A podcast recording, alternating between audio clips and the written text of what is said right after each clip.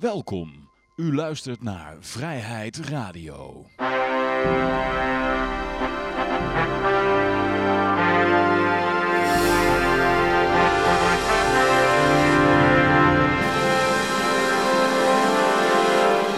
Ja, dames en heren, jongens en meisjes, dit is weer een nieuwe aflevering van Vrijheid Radio. Leuk dat u luistert. We zitten hier gezellig in Café Libertaria met alleen Peter en ik, Johan. Maar zometeen hebben we een hele speciale gast. En dat is namelijk een uh, potentieel uh, presidentskandidaat, of hoe, moet je het eigenlijk zeggen? Hij is nu nog in de running voor de nominatie voor de LP in Amerika. En als hij dat binnen heeft, dan gaat hij voor het Witte Huis. En dat alles om het volk te verlossen van de overheid. En met een hele duidelijke boodschap. Taxation is theft. Belasting is diefstal. En dat komt zo meteen. Dat is ook allemaal in het Engels. Maar eerst doen we de goud, zilver, bitcoins en de staatsschuldmeter en een paar nieuwsberichten. En laten we beginnen gewoon met... Uh... Nou, de bitcoin die bewaren voor het laatst, want dat is heel spannend. Er is heel wat gebeurd. Maar uh, laten we even beginnen met de cannabis-index. Die is weer boven de 300 uh, punten. Hij staat precies op 308 punten. Vorige week zat hij onder de 300. En hij is een beetje naar beneden gegaan en nou weer plotseling keihard omhoog geknald. Hoe doet de olie het? De olie staat op 62,47 dollar. En ja, het is nog steeds boven de 60. Dus uh, ja, het, uh, het zit nog in een uptrend. Hmm. En het goud? Goud zit net onder de 1300, 1294,70. Dus even wat naar beneden getikt. Maar lijkt toch weer steeds weer wat terug te komen. Ja, de stadsschuldmeester, ja, er is geen flikker gebeurd eigenlijk. Die staat nog steeds op hetzelfde getal ongeveer als uh, vorige week. Ja, klein, uh, klein beetje omhoog gegaan, maar het stelt niks, niet zo voor. 401,2 miljard in het rood. Ja, dan gaan we naar de bitcoin.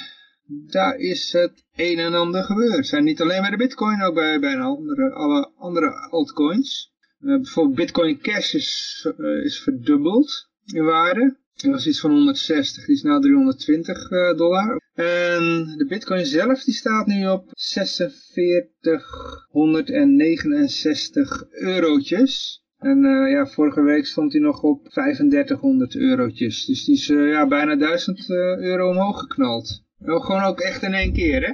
Ja, het ging inderdaad in een hele korte tijd. Maar het, ja, het zet ook door. Het blijft nog steeds omhoog gaan. Ja, wat, wat zou de reden kunnen zijn? Reuters had een uh, antwoord, hè? Ja, nee, het is altijd als er een koers omhoog of omlaag gaat, dan zijn er altijd uh, ja, gelijk een heleboel al verklaringen die om de hoek komen kijken. Maar ja, het is, uh, zij zeggen dat er iemand 100 miljoen dollar in bitcoin stak. Ja. ja, de rest ging natuurlijk ook allemaal omhoog. Dus uh, ja, dan is dat geld daar ook allemaal naartoe gegaan. Ik weet wel dat, uh, wat ik dan weer een aannemelijk verhaal is, dat bleek dat toen de beurs omlaag ging, dat Trump even een belletje had met Powell, de, de directeur van de Fed. Van, uh, hey, uh, koersen gaan omlaag. Dat is niet de bedoeling. Je moet omhoog. Doe er wat aan. Dat betekent natuurlijk dat uh, geld gedrukt gaat worden. En ja, ja, je ziet ook met de aandelen, die liggen er ook heel stevig bij. Ja, die verklaring van Reuters was geloof ik dat er een... Um, je hebt natuurlijk de geregistreerde platformen, zoals Coinbase, Kraken, noem maar op. Waar je dan KYC moet doen, maar je hebt ook zeg maar de ongeregistreerde platformen. Waar je gewoon buiten zicht van de overheid en alle instanties uh, bitcoins voor uh, fiat kan omwisselen.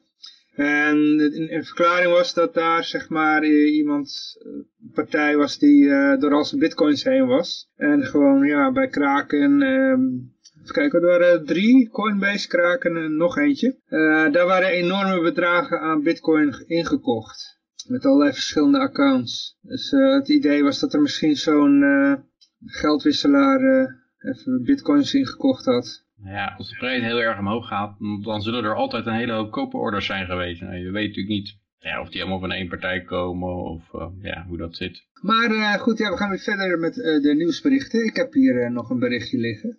Uh, UWV betaalt onterecht honderden miljoenen aan arbeidsongeschikten. Een uitspraak. Ja, ja dat is uh, een hoop arbeidsoንgeschiktheidsuitkeringen. En dat stellen drie verenigingen van de verzekeringsartsen maandag. In een gezamenlijke brief aan minister Wouter Koolmees van Sociale Zaken en Werkgelegenheid schrijven ze dat de keuring op arbeidsongeschiktheid niet juist is uitgevoerd.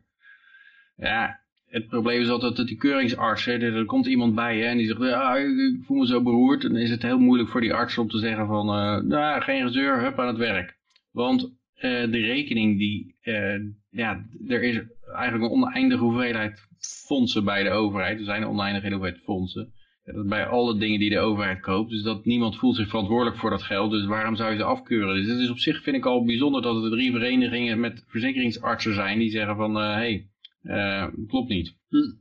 Het gaat hier om een dossier van 2880 mensen. Uh, die uh, werden beoordeeld door verpleegkundigen. De verpleegkundigen merkten 2000 mensen als langdurige en volledige arbeidsongeschiktheid. Waardoor zij een uitkering krijgen tot een pensioen.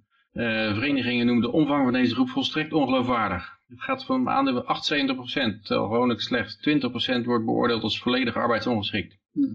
Oké. De verenigingen vrezen dat die fouten nog meer geld gaan kosten. Hm.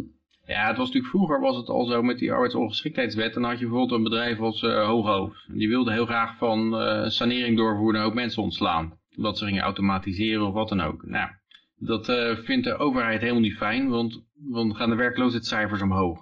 Ja, dat staat niet flatteus. En dan, ja, die mensen moeten ook naar een nieuwe baan op zoek. Die zijn al wat ouder en dat is allemaal lastig. Dus wat, waar dan vaak een zwak punt wordt gezocht is, nou weet je wat, voel jij je wel uh, helemaal gezond. En heel veel van die mensen werden dan afgekeurd om psychologische redenen. Je gaat naar zo'n dokter toe en die dokter die merkt ook dat iedereen eigenlijk wil dat, dat, die dat deze persoon afgekeurd wordt. En de belastingbetaler zit daar niet aan tafel om te zeggen, ho ho, wacht even.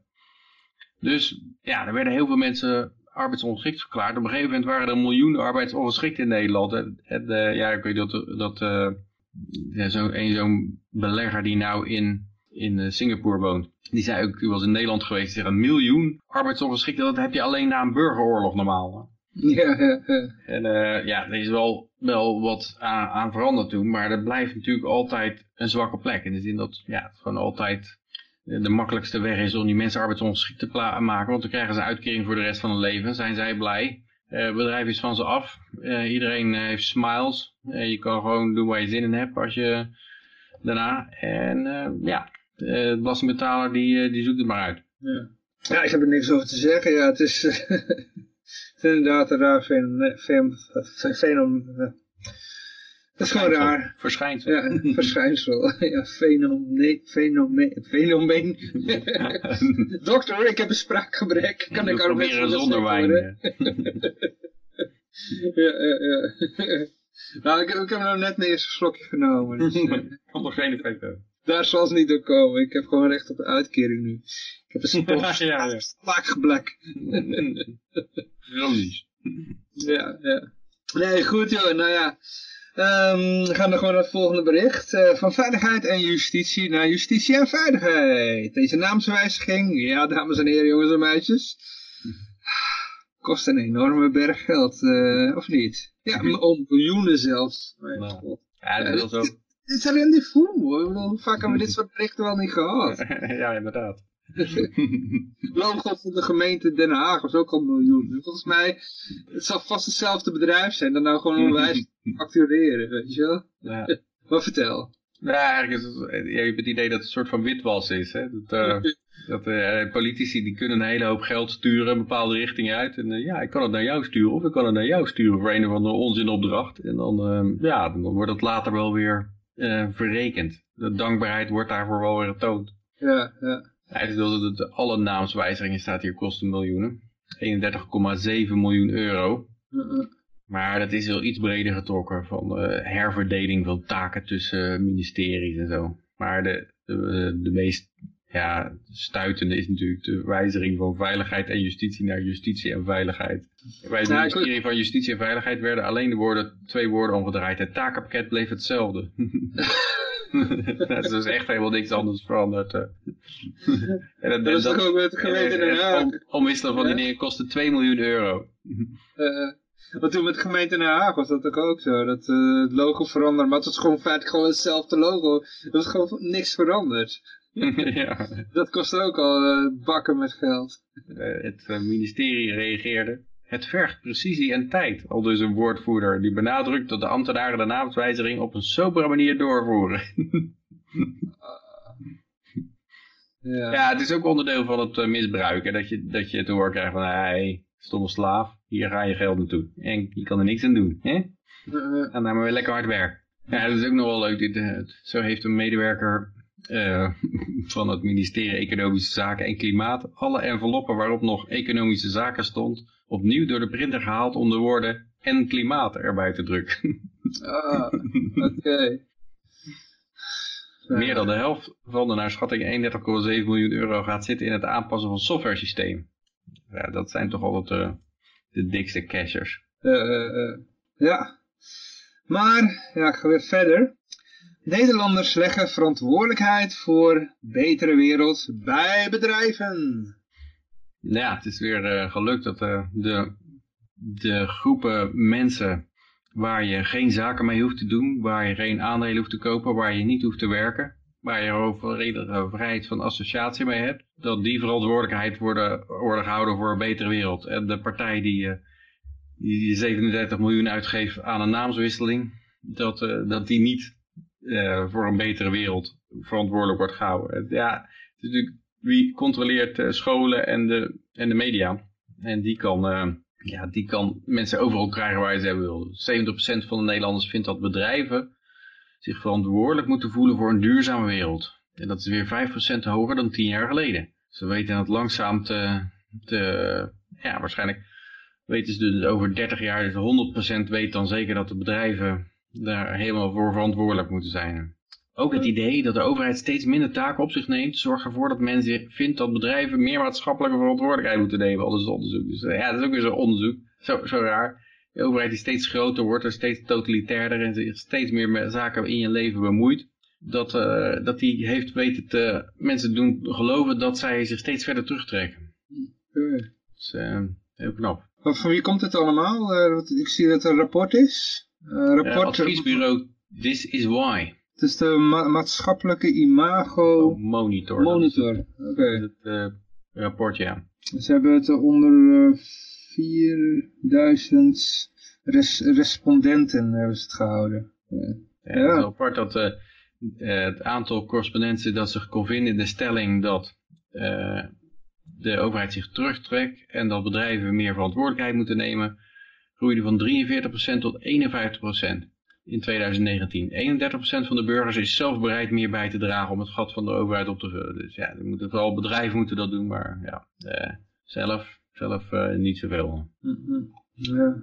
staat ook een This is why zegt dan, burgers hebben ook meer op een bordje gekregen volgens hem. De mantelzorg, energietransitie, langer doorwerken, dat is allemaal, ja, dat is allemaal overheidsgevolgen. Uh, Tegelijkertijd hebben ze het idee dat bedrijven hun verantwoordelijkheid ontlopen of zien, of zien ze die opnieuw in de fout gaan. Ja, het is natuurlijk de burger die wordt steeds verder uitgeknepen. Aan de ene kant gaat zijn BMW omhoog, BTW omhoog en BPM gaat omhoog en uh, hij moet mantelzorg plegen, dus hij moet nog wel steeds een zorgpremie betalen, maar uh, hij krijgt er geen zorg meer voor terug. Uh, energiebelasting omhoog. En dan, dan zeggen van de burgers even, wij worden onder druk gezet, pak die bedrijf eens. Dat is eigenlijk het, uh, het idee van uh, pak hun maar, uh, gooi hun maar onder de bus, maar niet ons. Dus in 2009 wantrouwde 31% van de correspondenten de goede intenties van bedrijven. Inmiddels is dat, is dat percentage 39%, dus ook 8% meer. Dus je ziet 5% per, per 10 jaar omgaan. Dus het wordt 5%, 5% die verliest vertrouwen in bedrijven. je ziet het terugtrekken van de overheid als een probleem. En heeft, denkt dat ze geen goede intenties hebben. Hmm. Ik zie de overheid uh, niet eens terugtrekken. Ik weet niet hoe ze erbij komen. Nee, inderdaad. Maar ja, dat, dat, dat trekken ze, dat zeggen ze, ja, als ik, als ik opeens mantelzorg moet gaan doen die ik daarvoor niet moest doen. En ik, uh, ja, dan, uh, dan kennelijk trekt de overheid zich terug. Maar de overheid die, die haalt nog steeds even geld op, of meer geld. Ze doen alleen, ze doen alleen steeds minder voor. Dat is dat terugtrekkende overheid, denk ik. Ja, ja. Maar we gaan even naar Gambia. Oh, dit is een heerlijk bericht. Oud-president van Gambia stal verzeker 332 miljoen euro uit de staatskas. Ja, dat is de oud-president. De, de, ja, de nieuwe die, die uh, schijnt geen haar beter te zijn, maar goed. Hmm. Maar die nieuwe die wil waarschijnlijk die 200, 332 miljoen hebben. Ik denk het, ik denk het. Mm -hmm. Heeft een lege sta te roven, dus ja. Maar deze president is, uh, wacht uit, Jammeh, die in 94 vier staatsgrepen aan de macht kwam in Gambia, vluchtte twee jaar geleden het land uit om in ballingschap te gaan in Equatoriaal Guinea. Nou, dan ben je vast wel welkom met 200, 332 miljoen. Uiteraard. Maar hij heeft nog wat achtergelaten natuurlijk. Een lege staatskast, maar Ja, ook ja. nog een paar Rolls en vliegtuigen. die kon hij niet meer in zijn... eh, die kon hij niet meer meenemen in zijn auto. Die past niet meer in de verhuiswagen. Hij wilde ook gewoon niet weg, hè, toen. Dat, eh, het was pas eh, toen het druk was van de omringende landen, toen, ja, toen heeft hij toch maar even de biezen gepakt. Ik denk dat die, al die andere landen hadden zo hadden, hey, you got a lot of money, come here. Ja, het, het land kwam nog altijd met hoge schulden die vooral zijn gemaakt toen Jammeh nog aan de macht was. Ja, het raar is dat die dat landen die blijven zich dan verantwoordelijk voelen voor die schulden. Hè? En Ja. je zou zeggen, het eerste wat je doet is eh, zeggen van, eh, ja, het zijn mooi eh, die schulden, die betalen wij niet meer terug, dat was van de vorige president. Die had, ja, had je maar niet aan, de, aan, die, aan die corrupte verhuur moeten leden. Ja. En dan denk ik dat, eh, weet je wel. eh, dit- dit- ja, dat schuldeneisenaars, dan denk ik dat de schuldeisenaars allemaal opeens eh, richting Equatoriaal Guinea gaan. Ja, schijnbaar kan dat niet. Ja. Maar ik vraag me af, hebben nou de, de mensen in Gambia zoiets van... eh, ik bedoel, zijn ze nu helemaal rijp voor het libertarisme? als, je nou met een, eh, als je nou een taxationist test, eh, hoe je daar gaat verkopen, dat, dat je gelijk binnen bent. eh. Ik denk dat ze zeggen, ja, we hebben toevallig de verkeerde gast gehad, maar nou moeten we onze gast aan de macht krijgen, die, die dan voor ons 332 miljoen gaat stelen. ja, tuurlijk, ja. ja. En Zo, die, die nieuwe president heeft ook natuurlijk een heel netwerk om zich heen, hè, van mensen die eigenlijk afhankelijk zijn Hmm. van dat hij aan de macht is, weet je wel. Die gaat weer mooie deeltjes voor ze doen en zo. En, eh, ja.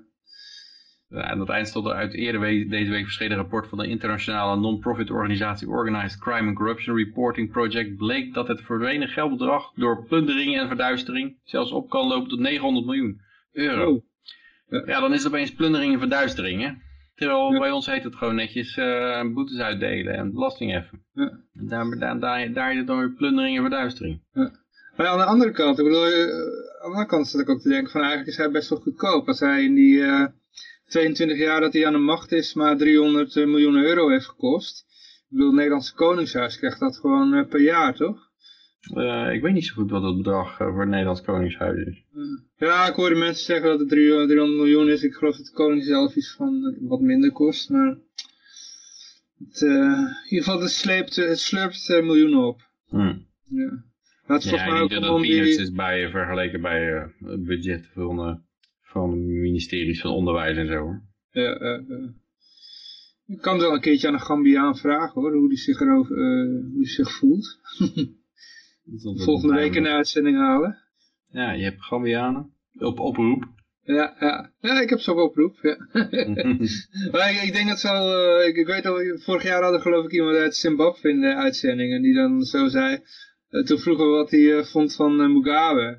He is a great leader. ik denk dat die, die gast uit Gambia dat ook gaat zeggen. What do you Hmm. think about the president? He is a great leader, he is a strong man. My official position is that he's a great leader. Yeah, but he's uh, he has uh, ousted and he lives in abroad now. Uh, so uh, and we have a new president. Ah, I mean uh, he's corrupt. Ja, ja. Nee, ik bedoel wat hij vindt over de huidige president. Of die oude zal inderdaad zeggen van, ja, die is corrupt natuurlijk. Maar die nieuwe is dan hartstikke oké. ja, ja. Daar hebben ze gewoon geen kritiek op, weet je wel. Nee. Ja, of het kan zijn dat hij gewoon bang is dat hij afgeluisterd wordt. Dat eh, ja, de honden van de president het horen en die stuurt hij dan op ze af. Mm. Op hem af. Ja. Maar ja, goed, ja. We kunnen het een keertje op, eh, op wagen. Ja. Maar ja, goed. ehm, we gaan even naar eh, een Amerikaans presidentkandidaat toe.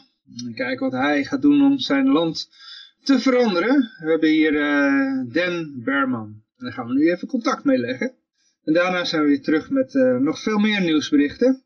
En Eerst, eh, ja, Dan Berman. In our virtual studio in Libertaria, we have a presidential candidate for the Libertarian Party nomination. And his name is uh, Daniel Behrman. And most people will know him for his uh, beautiful yellow hat. And on this hat there is this text, taxation is death. And Daniel, yeah, how big is the chance that you are going to be the uh, DP candidate? That's the question. So uh, yeah, it's it's an interesting question. The um, you know the Libertarian Party itself usually their chances aren't that great, um, although the the party is constantly growing. Um, so there's there's really two steps to this. First is to get the actual nomination from the party, and I think my chances there are really good. Um, there's, you know, we've got maybe 10 candidates announced so far, and some of them have some difficulties with their kind of personal image, and, and some of them have some difficulties with their history, um, and some of them have some difficulties with their platform. So I think you know, I'm I'm pretty much a clean cut candidate with a really good platform. And what really sets me apart from them, I think, is I'm my platform really appeals to every American. So it's not just you know, it's not just that I'm out there talking to libertarians and trying to find more libertarians. Um, my platform itself is actually something that, that Democrats or, or people who traditionally vote for Democrats or Republicans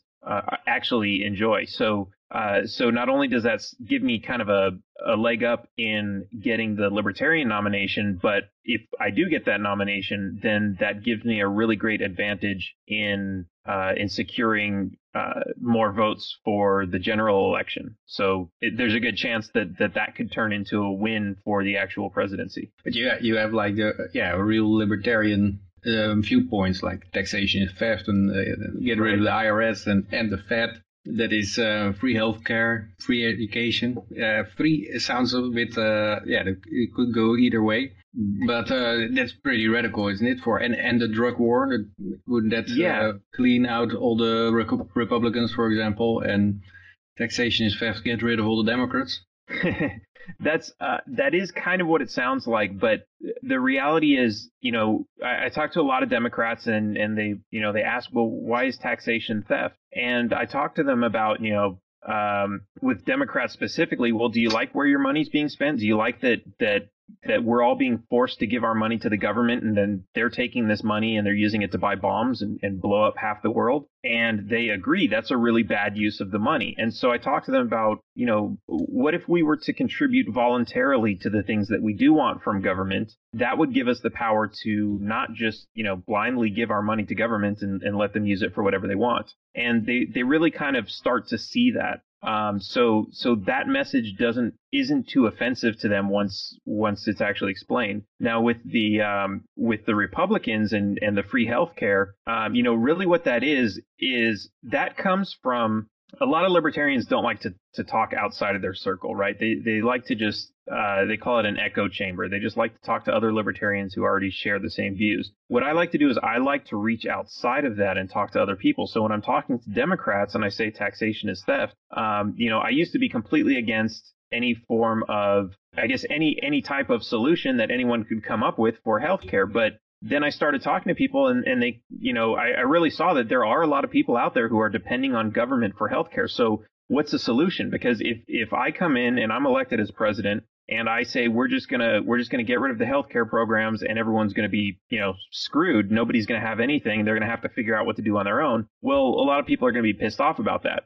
So I started thinking, okay, what could I do that's actually going to solve this problem instead of um, instead of just leaving people, you know, out to dry? And so what I started thinking about is is you know people want free healthcare, or they say they want free healthcare, but what do they really want? They just want healthcare, and it really doesn't matter if it's free or if it's if it's very inexpensive. Um, the reality is they just want healthcare. And so the reason I put free healthcare on the platform is you have to look at the word free. And when libertarians traditionally use the word free, and even Republicans, they use the word free in the sense of freedom, right? Some if if something yeah. is free, that means it's not being controlled. That means there's it, it has no master. And when we look at the healthcare system, it's it's really a system where you know we have all these monopolies in place that are protected by the government. We have all these regulations that are that are keeping us from accessing the healthcare that we want if you're a doctor and I'm sick, I'm not allowed to go to you for help unless the government says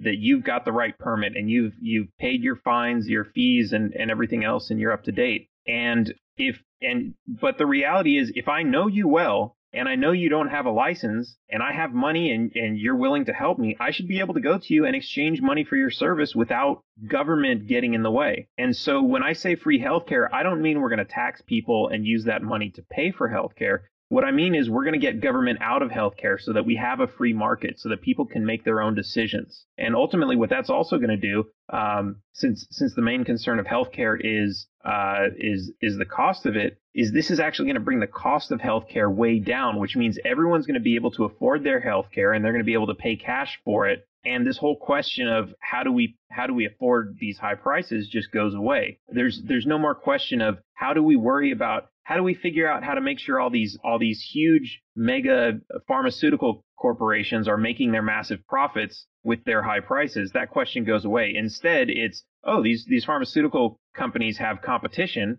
so that means they're all competing for my business. They're all lowering their prices as low as they can and i can actually afford the medicine that i need. Would you also need to get rid of, of intellectual property to get that done? Because otherwise, yeah, they sit on a monopoly on a on a patent, right. and then yeah, they can still ask whatever they want.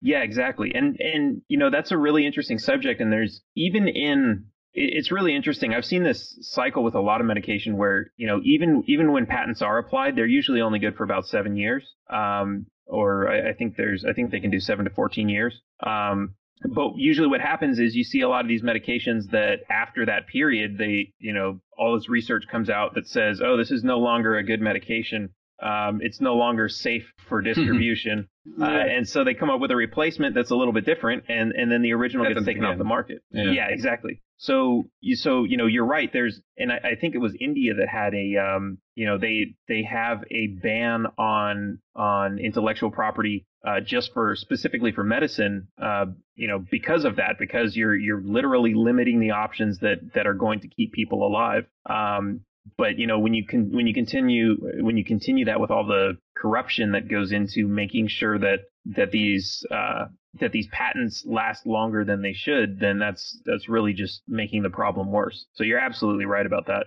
And and it also uh, plays into that is that now the FDA for the for approval of medication, I think you need to spend like two billion, and some medication would not yeah. even like antibiotics. You couldn't even get it through regulatory approval these days. So uh, absolutely, yeah. And it's it's you know you look at that and you you look at Tylenol that's been around forever, and it's like you can buy a, a bottle of 50, 50 Tylenol pills for um, you know, like five dollars. It's like five cents a pill. Mm-hmm. And uh, you know, and then you look at the the newer stuff that's come out since I, I think there was there were a series of laws passed um, around the 80s, and it, you look at everything that was that's come out since then, and that's when you start getting up into these pills that are like a hundred, a thousand, you know, five, ten thousand dollars a pill. Um, some of the the chemo treatments are are you know five or ten thousand dollars a shot. I, I, think I even saw one that was up to like twenty thousand dollars a shot. Um, these med- these they don't actually cost that much to produce, but they do have to. Um, you know, if a small company comes up with this with this new miracle medication, they need to be able to go. You know, they need to be able to raise that money to go to the FDA and say not just the money to the FDA, but the money to to to hire all the patients for the trials, to find all the patients. Um, you know, they need to get hundreds hundreds of people involved in clinical trials to make sure that that it's quote unquote safe and effective and they need to go through this whole process. And I'm not saying we should get rid of that whole process, but that whole process costs a lot of money. And for a small firm that just made this amazing um, new drug, they need to they need to raise that money in order to do that. They can't just do it for free with volunteers. So in order to do that, they need to go to investors, and investors, of course, are only there to to make money. So uh, so how are you going to sell an investor that you know you're going to uh, they're going to make they're going to make their money back. You have to say, well, look, it's going to cost two billion dollars to get through um, through these trials, but we're going to be able to sell the pills for a hundred dollars a pop, and you know, and it's not a it's not a cure, so it's something that people are going to have to um, you know, because if it, if it's a cure, if it's a one time use thing, well, we're only going to sell one pill per person versus oh yeah, they're going to have to use they're going to have to take five pills a month for the rest of their life. Oh well, that's a lot more money. We can invest in that. Um, yeah. So it's it's you know it kind of goes back to that whole cost. Yeah, they the investors want a monopoly for this, and and I think there was a plan already in the U.S. to at least let uh, let people who are going to die anyway, terminal patients, right. try out yeah medication that was not fully approved or fully tested because yeah, yeah for them it doesn't matter anyway. Exactly, and I think it's uh, the compassionate use laws and I, I, think there are still restrictions on that. Uh, so it, it's good. It's a little bit of leeway, but at the same time, it's also you know it's also still very expensive. And uh, you know because uh, you know just the just the research and everything, it's impossible for a small research firm to stay in business with all these regulations. So the guys who are coming up with it are they're going to charge as much as they possibly can, especially knowing that you know well hey there, here's a little bit of research that we you know we spent we spent a billion dollars on researching this. You're going to die anyway, and it's probably not going to work, uh, you know, we got to charge you as much as we can to cover our, our R&D costs. So there's, you know, there's certainly a lot of that there, but it is, it is a little bit of a, of a good step in, in the right direction. But we need to be able to, to leave that up to the consumer, um, to, to really be able to decide. Yeah. How are you going to end the Fed, Federal Reserve, without getting shot? um, without getting shot. That's a, that part I haven't figured out yet. Um, but how do you going to end it uh, with getting shot? with, I don't think you get shot these days. You, you, get, you get some Me Too scandal or something. Oh yeah, yeah also possible.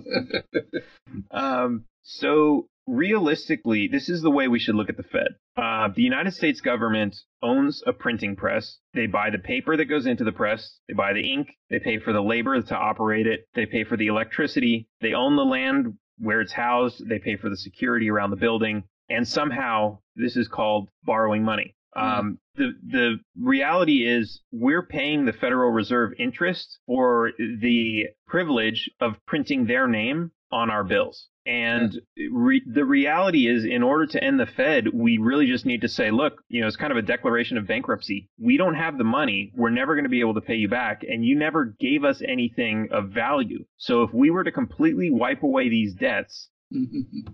You would be at absolutely no loss. Yeah. And it's it's I know it's a scary thought, and some people are worried about you know well how's that going to affect the overall economy and everything else. Um, but the reality is this is it's you know the the national debt, the federal debt is kind of like a decaying tooth that's got a hundred cavities in it, and it's time you know we can we can kick the can down the road all we want, but it's really time to just yank this tooth out uh, because it's only going to get worse and it's never going to get better. And by the way, if you just look at it, it's just a shit coin, and we have uh, how many? Three thousand uh, other coins that you can choose from Bitcoin to floppy coin. Right. yeah. yeah, absolutely. And you know, people are people are worried about that because yeah, it's a it's a relatively new um, market, but you know, if, if governments would stop screwing around with that, I mean, they, they make it so difficult. I'm a U.S. citizen, and you know, it's extremely difficult for me to buy Bitcoin. Um, one company that that it's not even an American company; it was a uh, it was a Polish company. I think it was called Kraken. I was trying to buy from them, and because the U.S. has and all these other countries that are agreeing on this this whole KYC thing, they make it extremely difficult just to purchase bitcoins. And you know, people look at that as like, oh, they're anti-money laundering. They're they're trying to save the world and make it a better place. But that's that's really all bullshit. Yeah. Um, you know, what they're really trying to do is they're trying to make it difficult to stop using their currency uh, because they they have control over people when you use their currency. They have control over the banks. Um, they have control over lending and interest rates, uh, inflation uh, money printing and everything else. And so they, they want to keep that control. And, you know, we need to, we need to break that. We need to allow competitive currencies. We, I mean, you know, we need to allow, it doesn't matter if it's a national currency issued by a central bank or if it's a private bank that issues a currency that's backed by gold or whether it's a cryptocurrency or anything else. It all needs to be legal. Yeah, well, I would say if, if you, uh, you plan to default then on the, on the debt because that, uh, would also yeah yeah, uh, erase the possibility to borrow in the future, isn't it? Yeah, absolutely. We have, you know, I, I think it was uh, maybe around 2010 after, you know, the this the financial crisis was going on. You know, they they lowered our credit rating as a as a nation from like A plus plus plus to just A plus plus or something like that. um, but yeah, the reality is, you know, look, our problem the problem we have is that we've borrowed too much. And so if we just say, hey, look, sorry, we can't make the payments, uh, and they start lowering our credit rating, that's actually a good thing. That means they're not going to lend us any more money, which means we don't have to worry about Congress taking loans from anybody because nobody's going to be willing to give it. Um, mm-hmm. You know, it's like if you have a kid and you know he just turned 18 or, or maybe he's younger than that but you give him a credit card and uh no i guess i guess this example only works when it's 18 and, and he, he's 18 and it's in his name um, you know, and he's he's expecting money from you to as as a parent to kind of help him with his credit card bills, and he decides to go out and and run up, you know, maybe he spends it on video games and whatever else, and he runs up that credit card, and now the payments are extremely high. Are you just going to keep making the payments so that he can keep spending and spending, or are you going to say, hey, um, sorry, I'm not going to give you the money this month, and they're going to shut down the credit card, and that's that's that's the consequence of this reckless spending that you were doing. And he's going to have to learn like okay well i guess i shouldn't do that. And also the bank's not going to lend him more money and, and he's going to have to learn how to deal with the money that he actually has. It's it's a hard lesson to learn especially when we're talking about national debt but that it's it's kind of like if you don't do it it's just going to keep getting worse. Yeah and i think in, in practice it would mean that the budget of the government would need to go back to what it was 10 years ago or something when when there were still uh, right. yeah, all the all the things they were doing anyway. They still had an empire running. So yeah, yeah, yeah. There's that's that's a good uh, uh, comparison. They say for the military is if we just went back to the military spending of 2001, it would be less than a third of what it is now, and Yeah. that's that makes up a huge amount, and that would actually uh, completely eliminate the deficit um, on its own. yeah. uh, so you know, but still a hard sell. I think if you if you uh, don't have a higher budget for the military in uh, in mind, then yeah, you probably get a lot of resistance. Yeah, but how do you gonna end the military-industrial complex thing? Defense budgets. Right. Yeah, I mean, you know, a, a lot of, um, I mean, first of all, you know, we look at the wars that we're engaged in. Most of that is it's complete nonsense. Um, uh, it's you know, it's it's they tell us we're spreading democracy, we're saving all these all these nations, we're fighting terrorism and all this other stuff. But the reality is that that was never an issue. We create terrorism um, by by killing people's parents. Uh, you know, on uh, on the other side of the world, they grew up without parents and they're mad at the United States because the United States killed their parents. Uh, we're we're creating terrorists like this, and then and it goes it gets even worse when we find out that the United States government is actually giving money and guns to these people who are who are terrorists. Like most of the most of the Mhm. guns and money that ISIS has came from the United States. Yeah. Um, the same with Al Qaeda before them. It's it's this perpetual cycle, and they love doing it because, of course, it it creates instability, which means they're able to go in there and they're able to take resources like oil and and lithium and, and everything else they can get. Yeah, and I think even I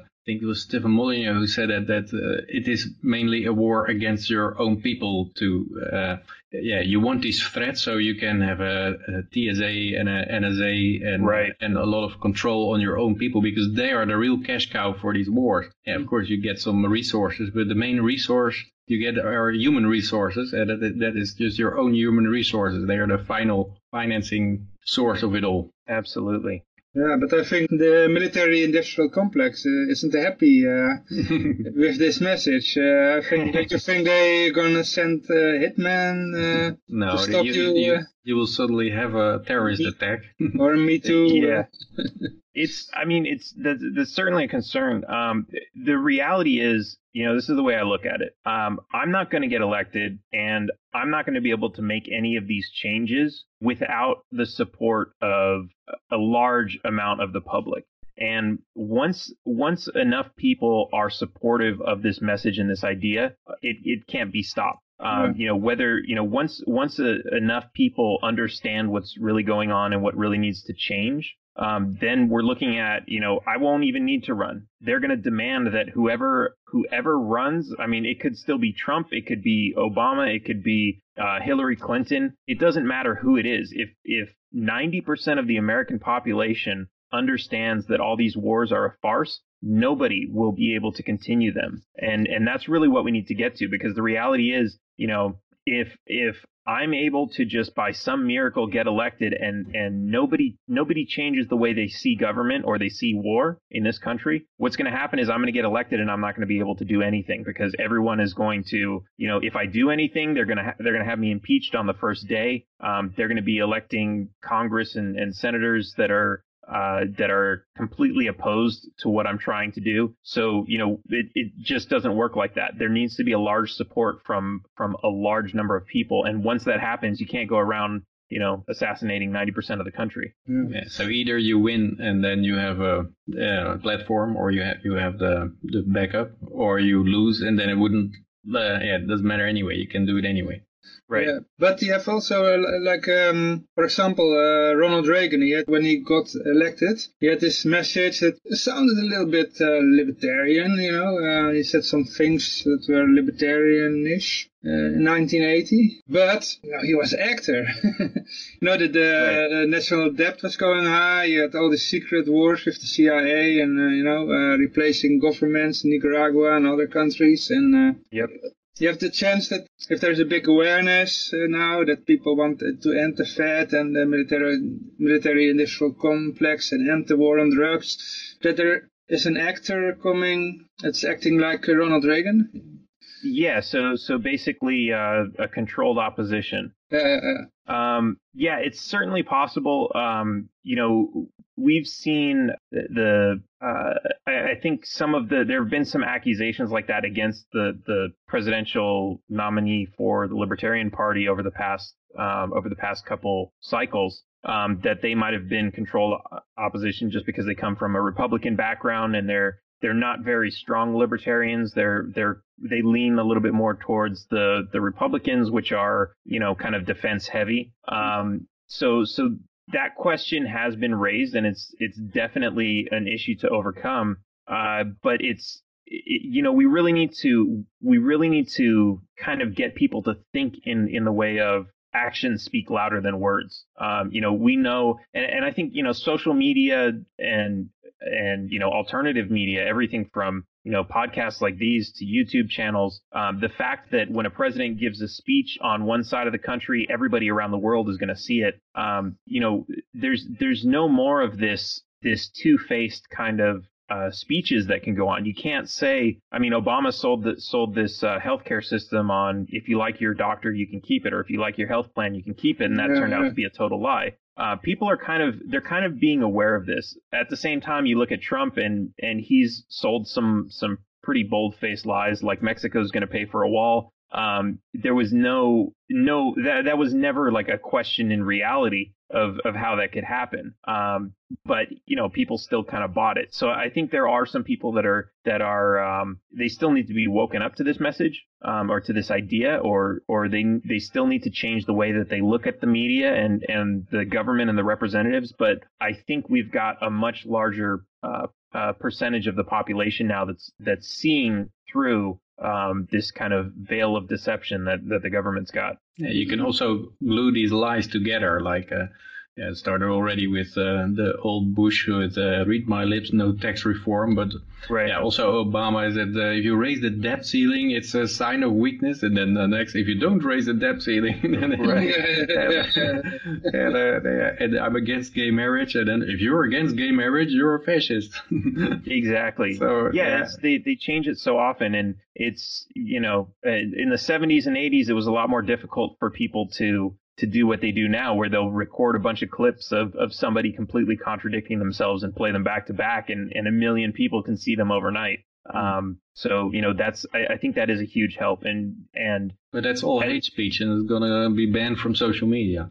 yeah, that's that's true too. But I think there's I you know I think there are a lot of good people who are working on, and I've actually got got plans for one too. Um, you know, kind of a decentralized uh, alternative media system that that you know is is kind of going to beat that because right now we're all on you know we're all on Facebook and Twitter and and all those, um, and those are controlled by a central authority, which is you know that's the thing we want to get. That's that's the reason we don't like the Federal Reserve. Um, that's the reason we don't like taxation. Um, these we're we're kind of we're kind of on the I guess the cusp of a new uh, a new age of information, and we're going to we're you know we, we're in the information age, but we're going to come into a more decentralized information system. I think. Yeah, it's a bit the same as with the book print, uh, the printing presses. That before that, the church had uh, a, a Bible with uh, rules in Latin, and no one could read it, and they could interpret it and and dish it out to the people, and and uh,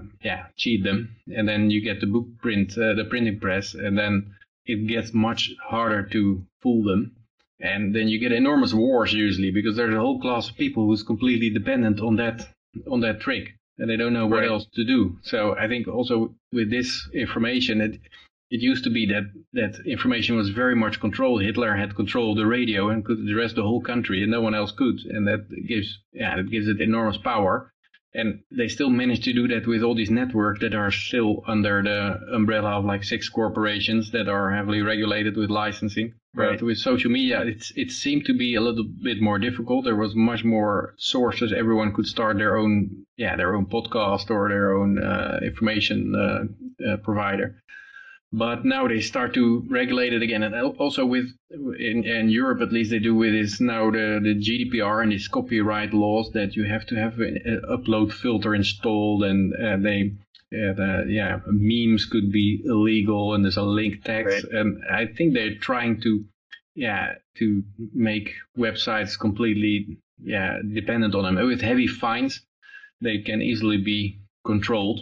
But uh, yeah, if you have a decentralized uh, version, that would be really great. Yeah, it'd be hard to stop. Absolutely. I mean, yeah, it's what's what's really interesting is you know I I haven't even heard about this lately. It's almost like they've totally given up on it. But um, you know, music and movie piracy is still is still rampant with you know decentralized systems, uh, you know, BitTorrent type type systems that are you know they, they kind of operate in the way that blockchain operates. Um, blockchain is another one where you know they would have loved to have just shut the whole system down, but they can't because it's on a billion different computers. Who do you go after? You you take down one and ten more pop up. Um, if our if our information and news sources start happening like that, then you know e- even these bans that we're talking about in Europe are not they're not realistic because you know you've got firewalls, VPN. People can just access the internet from outside of their country. You're basically you know nobody knows where you are. Um, which is which is another great thing if you don't want government to track you in the first place. Uh, so you know there there are infinite possibilities, and when you look at it, uh, you know I kind of have this position um, because a lot of I I'm on uh, I'm on a few different social media platforms, and I get requests all the time from people saying, you know, hey, there's somebody there's somebody who's your Facebook friend, and he's a white supremacist, so you should unfriend him. And and I kind of look at it like, okay, well, that's an interesting thing. First of all, why do you care if I'm friends with him or not? It, we're talking about a Facebook friend. It's not like I actually have the guy over for, for coffee and tea every um, every weekend. Um, it's just it's just a loose connection. And second, that's that's a sort of censorship which I'm completely against, and usually the people who tell me to block somebody are completely against. Now, I, I typically don't see you know any sort of white supremacist posts show up on my feed, but if they do, I'm able to tell them, hey, what you're saying is not cool. But if I block them, then basically I'm giving them free realm to post whatever they want. And nobody's going to say anything to them. Nobody's going to say, hey, you know, what you said is wrong. And we don't have to come at this from an angle of like, oh, you know, oh, let's turn this into a big fight. Um, you know, the reality is if you just tell someone like, hey, you know, you're not a bad person because you said that. Maybe that's just how you were raised you know whatever you you grew up in an area that was just all white and you and there were a lot of racists and that's that's how you turned out okay that's fine let's see if we can change that so you're And- saying there are fine people on both sides. yeah it's it's you know it's it's really interesting. There because there there are a lot of people who have said i've seen people post some some racist things uh racist remarks um against you know blacks jews hispanics um and what's interesting is if I have a conversation with them and I and I talk to them and say, "Hey, actually, uh, you don't like black people. Here's a black person you might like," um, and it, it, you you start this conversation and they're like, "Oh, so all all black people aren't bad? I, I must have been raised wrong." And it, that's not everybody, but the reality is some people some people do still keep an open mind. They've just never been shown that world. Yeah, I also wonder how much of this, uh, yeah, really exists as white supremacists because, yeah, if they have a meeting, then yeah, then there are a few hundred people or something in the, in Charlottesville, and yeah, you see one guy walking around with a Nazi flag, but I, I wonder who this guy is and if it, it, it, it is a bit suspicious. I find that uh, if you have a libertarian website and you leave it open, there's suddenly a whole bunch of uh, racists and, uh, in the comment section.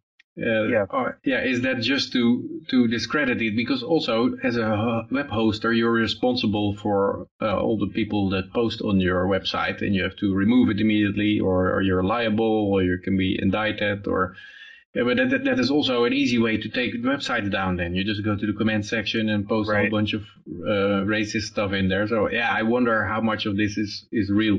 Yeah, that's that's um, a really interesting point. I, I just read an article about this, um, which it's kind of it's kind of completely unrelated to, to what you're talking about, but it's it's the almost the exact same tactic um, somebody was selling a product on Amazon, and Amazon likes to make sure that their customer reviews are are accurate. So if you pay somebody to, to add a bunch of false reviews on your on your own website to make your you know you pay somebody to give yourself a hundred five star reviews, um, Amazon will will take note of that and they'll shut your account down. And so what this one company did was they actually paid another company or they, they paid a company to add five star reviews to their competitor so that Amazon would see all the five star reviews and ban their competitor and take their competitor off oh, of Amazon. Yeah, yeah, yeah.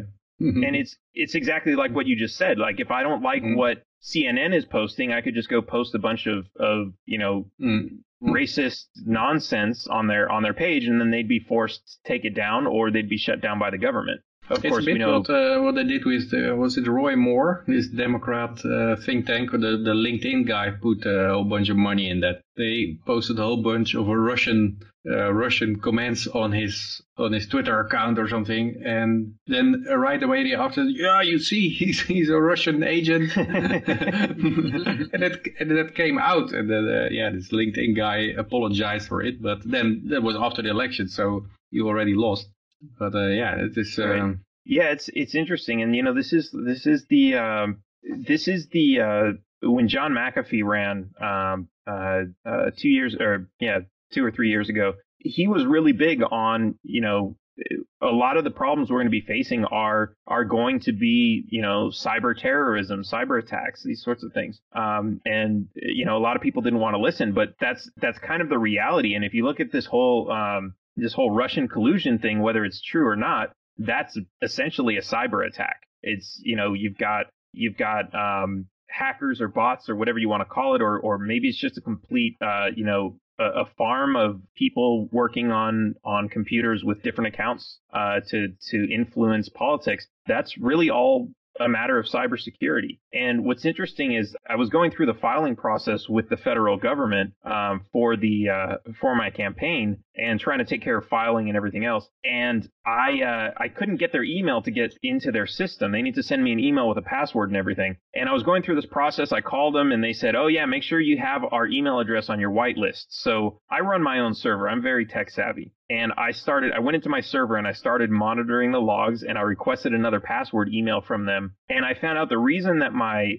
my server was rejecting their emails was because their server is completely misconfigured. Uh, they're sending emails as from the host name localhost, which I don't, mm. I don't, know how much you guys know about that, yeah. but it's, yeah. It, yeah. So basically like, like my server doesn't know who's actually trying to send this. It has no way to verify it. And their solution is for me to remove the security from my server so that their emails can get through. Mm. And this and this is government we're talking about. This is these are the people who are supposedly hired to protect us from all of these international threats and they're they're so incompetent that they can't even set up an email server. There's also been big hacks of government websites where lots of social security numbers were lost and or, or, or obtained by uh, by hackers. Yeah, absolutely. Well, same in the Netherlands. Uh, if you come on the ICT uh, department of the government uh, or local government, uh, sitting the whole day watching porn or playing games, it's just doing nothing. they don't give a shit. They get their salary anyway. It's, it's mainly a boondoggle. I think that's that's also. I think the Obamacare website costed a billion dollars or something. That you have oh, yeah. here as well. These IT companies they lobby the government and and they also make the system all, always very shaky. So as soon as they turn their back, that it falls apart. So that they have to get a new contract again to fix it. So yeah. to fix it, yeah, and yeah, of course they can ask for anything because the government doesn't have a clue how to uh, fix it. So yeah, uh, and not only that, they have they have unlimited funds because all, all they have to do is take it from me and you. Yeah, and uh, yeah, they, same with building check. projects also. They say, oh, yeah, we start uh, uh, remaking the whole inner city. And then uh, first they break everything up and they, they offer a low price. They break everything up and say, yeah, the money's gone. And they say, yeah, we can leave it like this or yeah, we need some more money to finish it. Yeah, some, yeah. some politician's ego is attached to this whole plan. So yeah, uh, Absolutely. money, money is going to come. Yeah, but the, the Tea Party also had had some nice ideas, and what you still often see is that these uh, groups get co-opted. Uh, at some point, some other Right. person drops in and says, "Yeah, and, and text enough already. It's really about uh, abortion," or and then yeah, they manage to to uh, warp the whole yeah the basis of the of this party. Right. Yeah, I, I actually um uh probably around 20, 2011, uh somewhere around there I I kind of started following the Tea Party. I'm not sure what year, but it was before, you know, all these all these accusations of of them being Republicans and racists and all this other stuff came out. Um and I I started following them just because, you know, oh, there's actually people out there who think taxation is theft. And that's that's what attracted me there. And and you're absolutely right. Then i started hearing all these things from from other people. I heard those people are a bunch of racists. And then i started you know i wasn't watching mainstream news so i hadn't heard any of that um but you know there it is like i start looking at cnn and, and fox news and of course you know they show a couple protests and and a couple people holding some crazy signs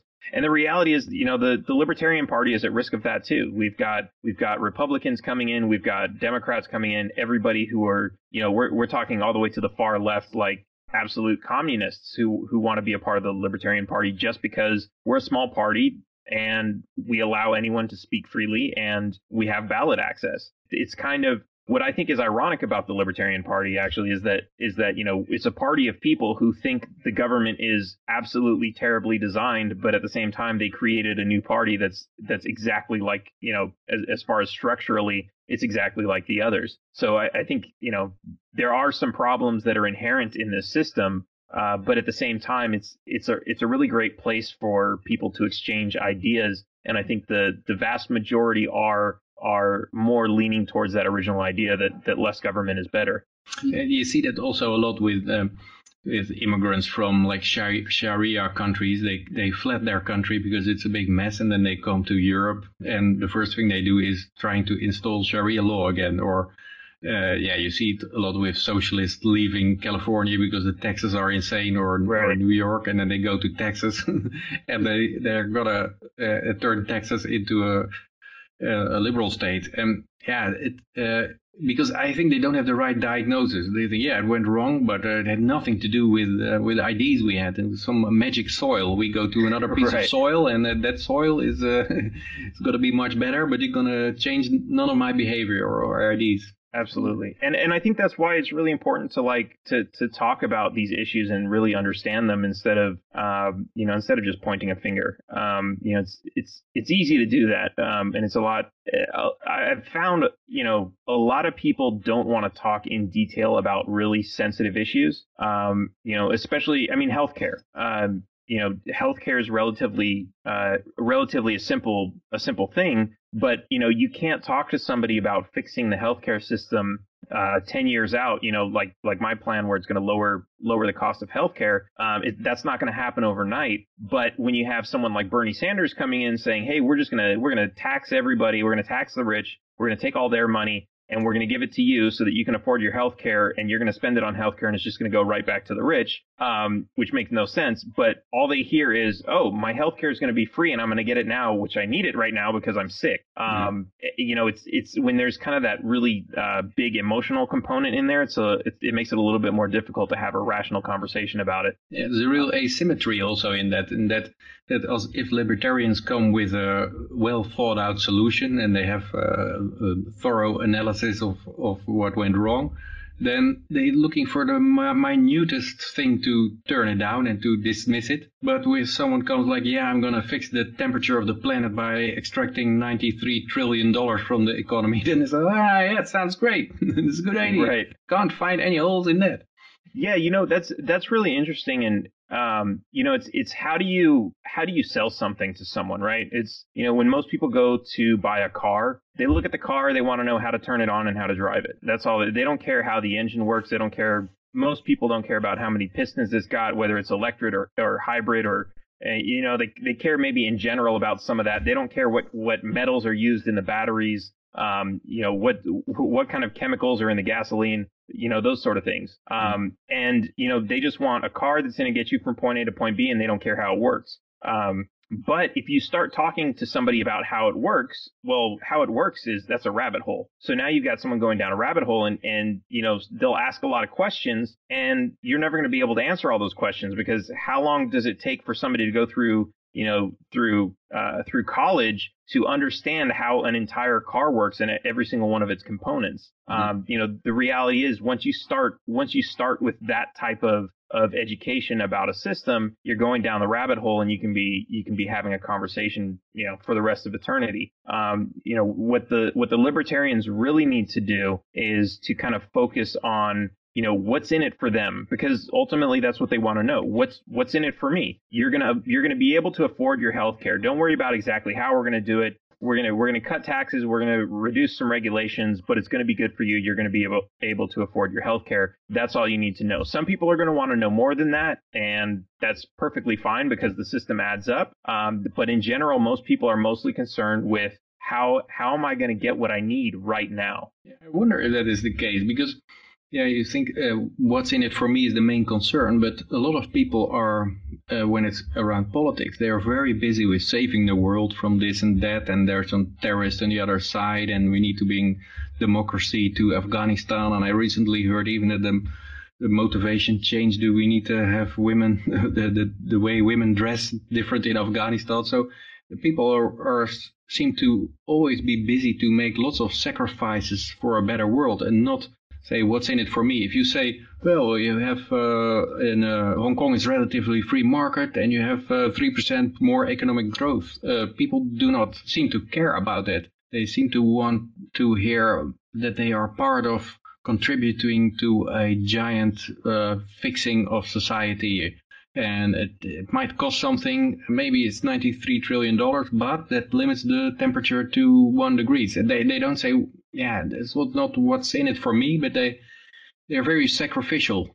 Well, I think uh, you know, I think to a certain extent that is that is kind of what it's what's in it for them. Um, you know, you talk about um, you know why do people care about the problems on the other side of the world? Um, they they see pain and suffering, and they don't want to see pain and suffering. It's you know if if they had never heard about it, they'd be completely happy. But they hear about it, and they're and you know why do people want to solve problems? They see it, they see it's hurt, they have empathy for other people, and not to say that that's a bad thing. Um, you know, it certainly is a good thing to help other people. But I think I think deep down there's there's kind of you know why help these people instead of these people? Um, why why do we care more about um, people suffering in Afghanistan than we do people suffering in in Sudan? Um, and the reality, a lot of this is, it, it, well, half of it is is what they know about, and the other half is is what what's hurting them. Like it hurts me to see this. I want to do something about it. That's usually, you know, if, if you find anybody who's trying to solve a world problem, if you ask them that question, does it hurt you to see this? Does it hurt you to know this? They'll probably say yes, and they're they're trying to fix that pain. Now the reality is, if somebody's if somebody's sick and they're, you know, they've got some terminal illness and that's something that they have to deal with,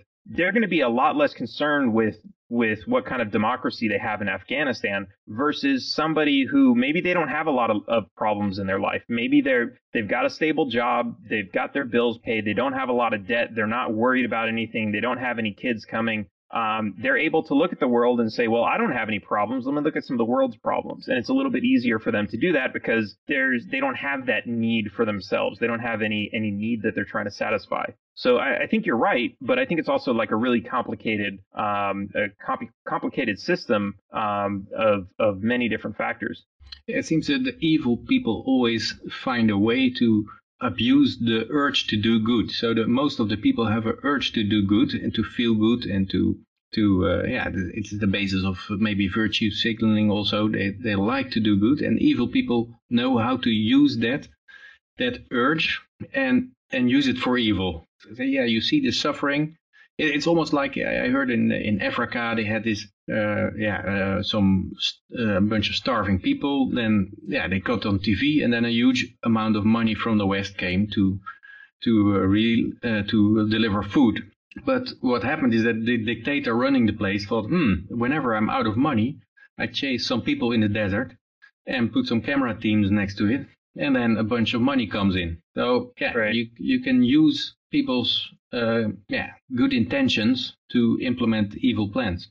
And yeah, a lot of people probably do not realize that. Sure. And what's interesting is that's, I mean, eh, so in the U.S., a lot of people will see, uh, they'll see someone, you know, with a cup asking for change, uh, someone who looks homeless, who looks hungry, um, asking for some money, and a lot of people will say, "Oh, those people are are scams. They're they they make more money than I do. Um, you know, they they probably when they're done here, they're going to go around the corner and get in their car and drive away." Um, so some to, to to some effect, some people do understand that scam, but you're right. When they see it on TV, it's like it somehow becomes, oh, this is legitimate, and that's that's the exact same scam of creating a false uh, a false tragedy just for the sake of encouraging people to to donate um, food or money. Um, it's exactly the same on a different scale. Mm. So I, yeah, I it's all this action reaction solution thing. What yeah. is it? The Hegelian dialectic is this: you you create a problem and you wait for the reaction of the people and the outrage, and then you you bring your solution forward that you had lying around anyway. So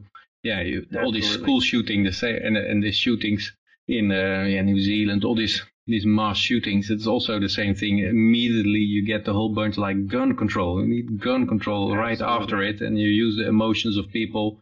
You wait for yeah, you you wait for their reaction, and then yeah, you um, you implement your solution or you push Absolutely. it through. Yeah. yeah, and they they always happen to have those gun control bills and and everything else just always ready within a day. Yeah.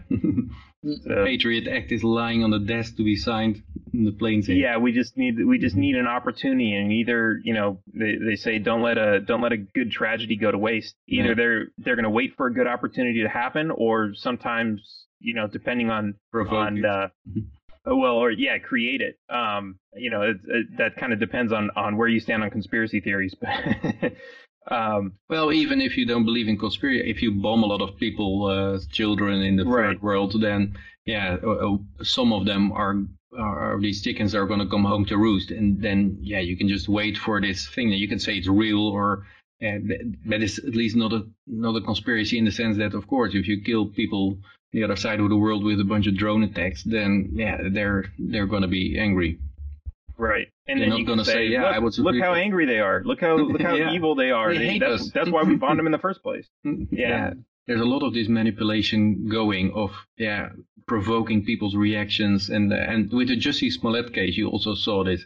He was kind of trying to provoke a race war. Right. And uh, yeah, uh, about this uh, MAGA head uh, guys, Nigerian guys, he rented to yeah to claim that in middle of Chicago, someone was calling this is MAGA country and he was fighting back with a sandwich in his hand and, and then it turns, it turns out all to be, all to be fake. And, and, and, in a way, it is not different from this guy in New Zealand who also tries to provoke a race war. And he said, yeah, I want to, uh, he actually said that he expects to be given the Nobel Peace Prize later on, like, uh, yeah, you could start as a terrorist, but if your side wins, then you become a hero in the end, like um, Mandela.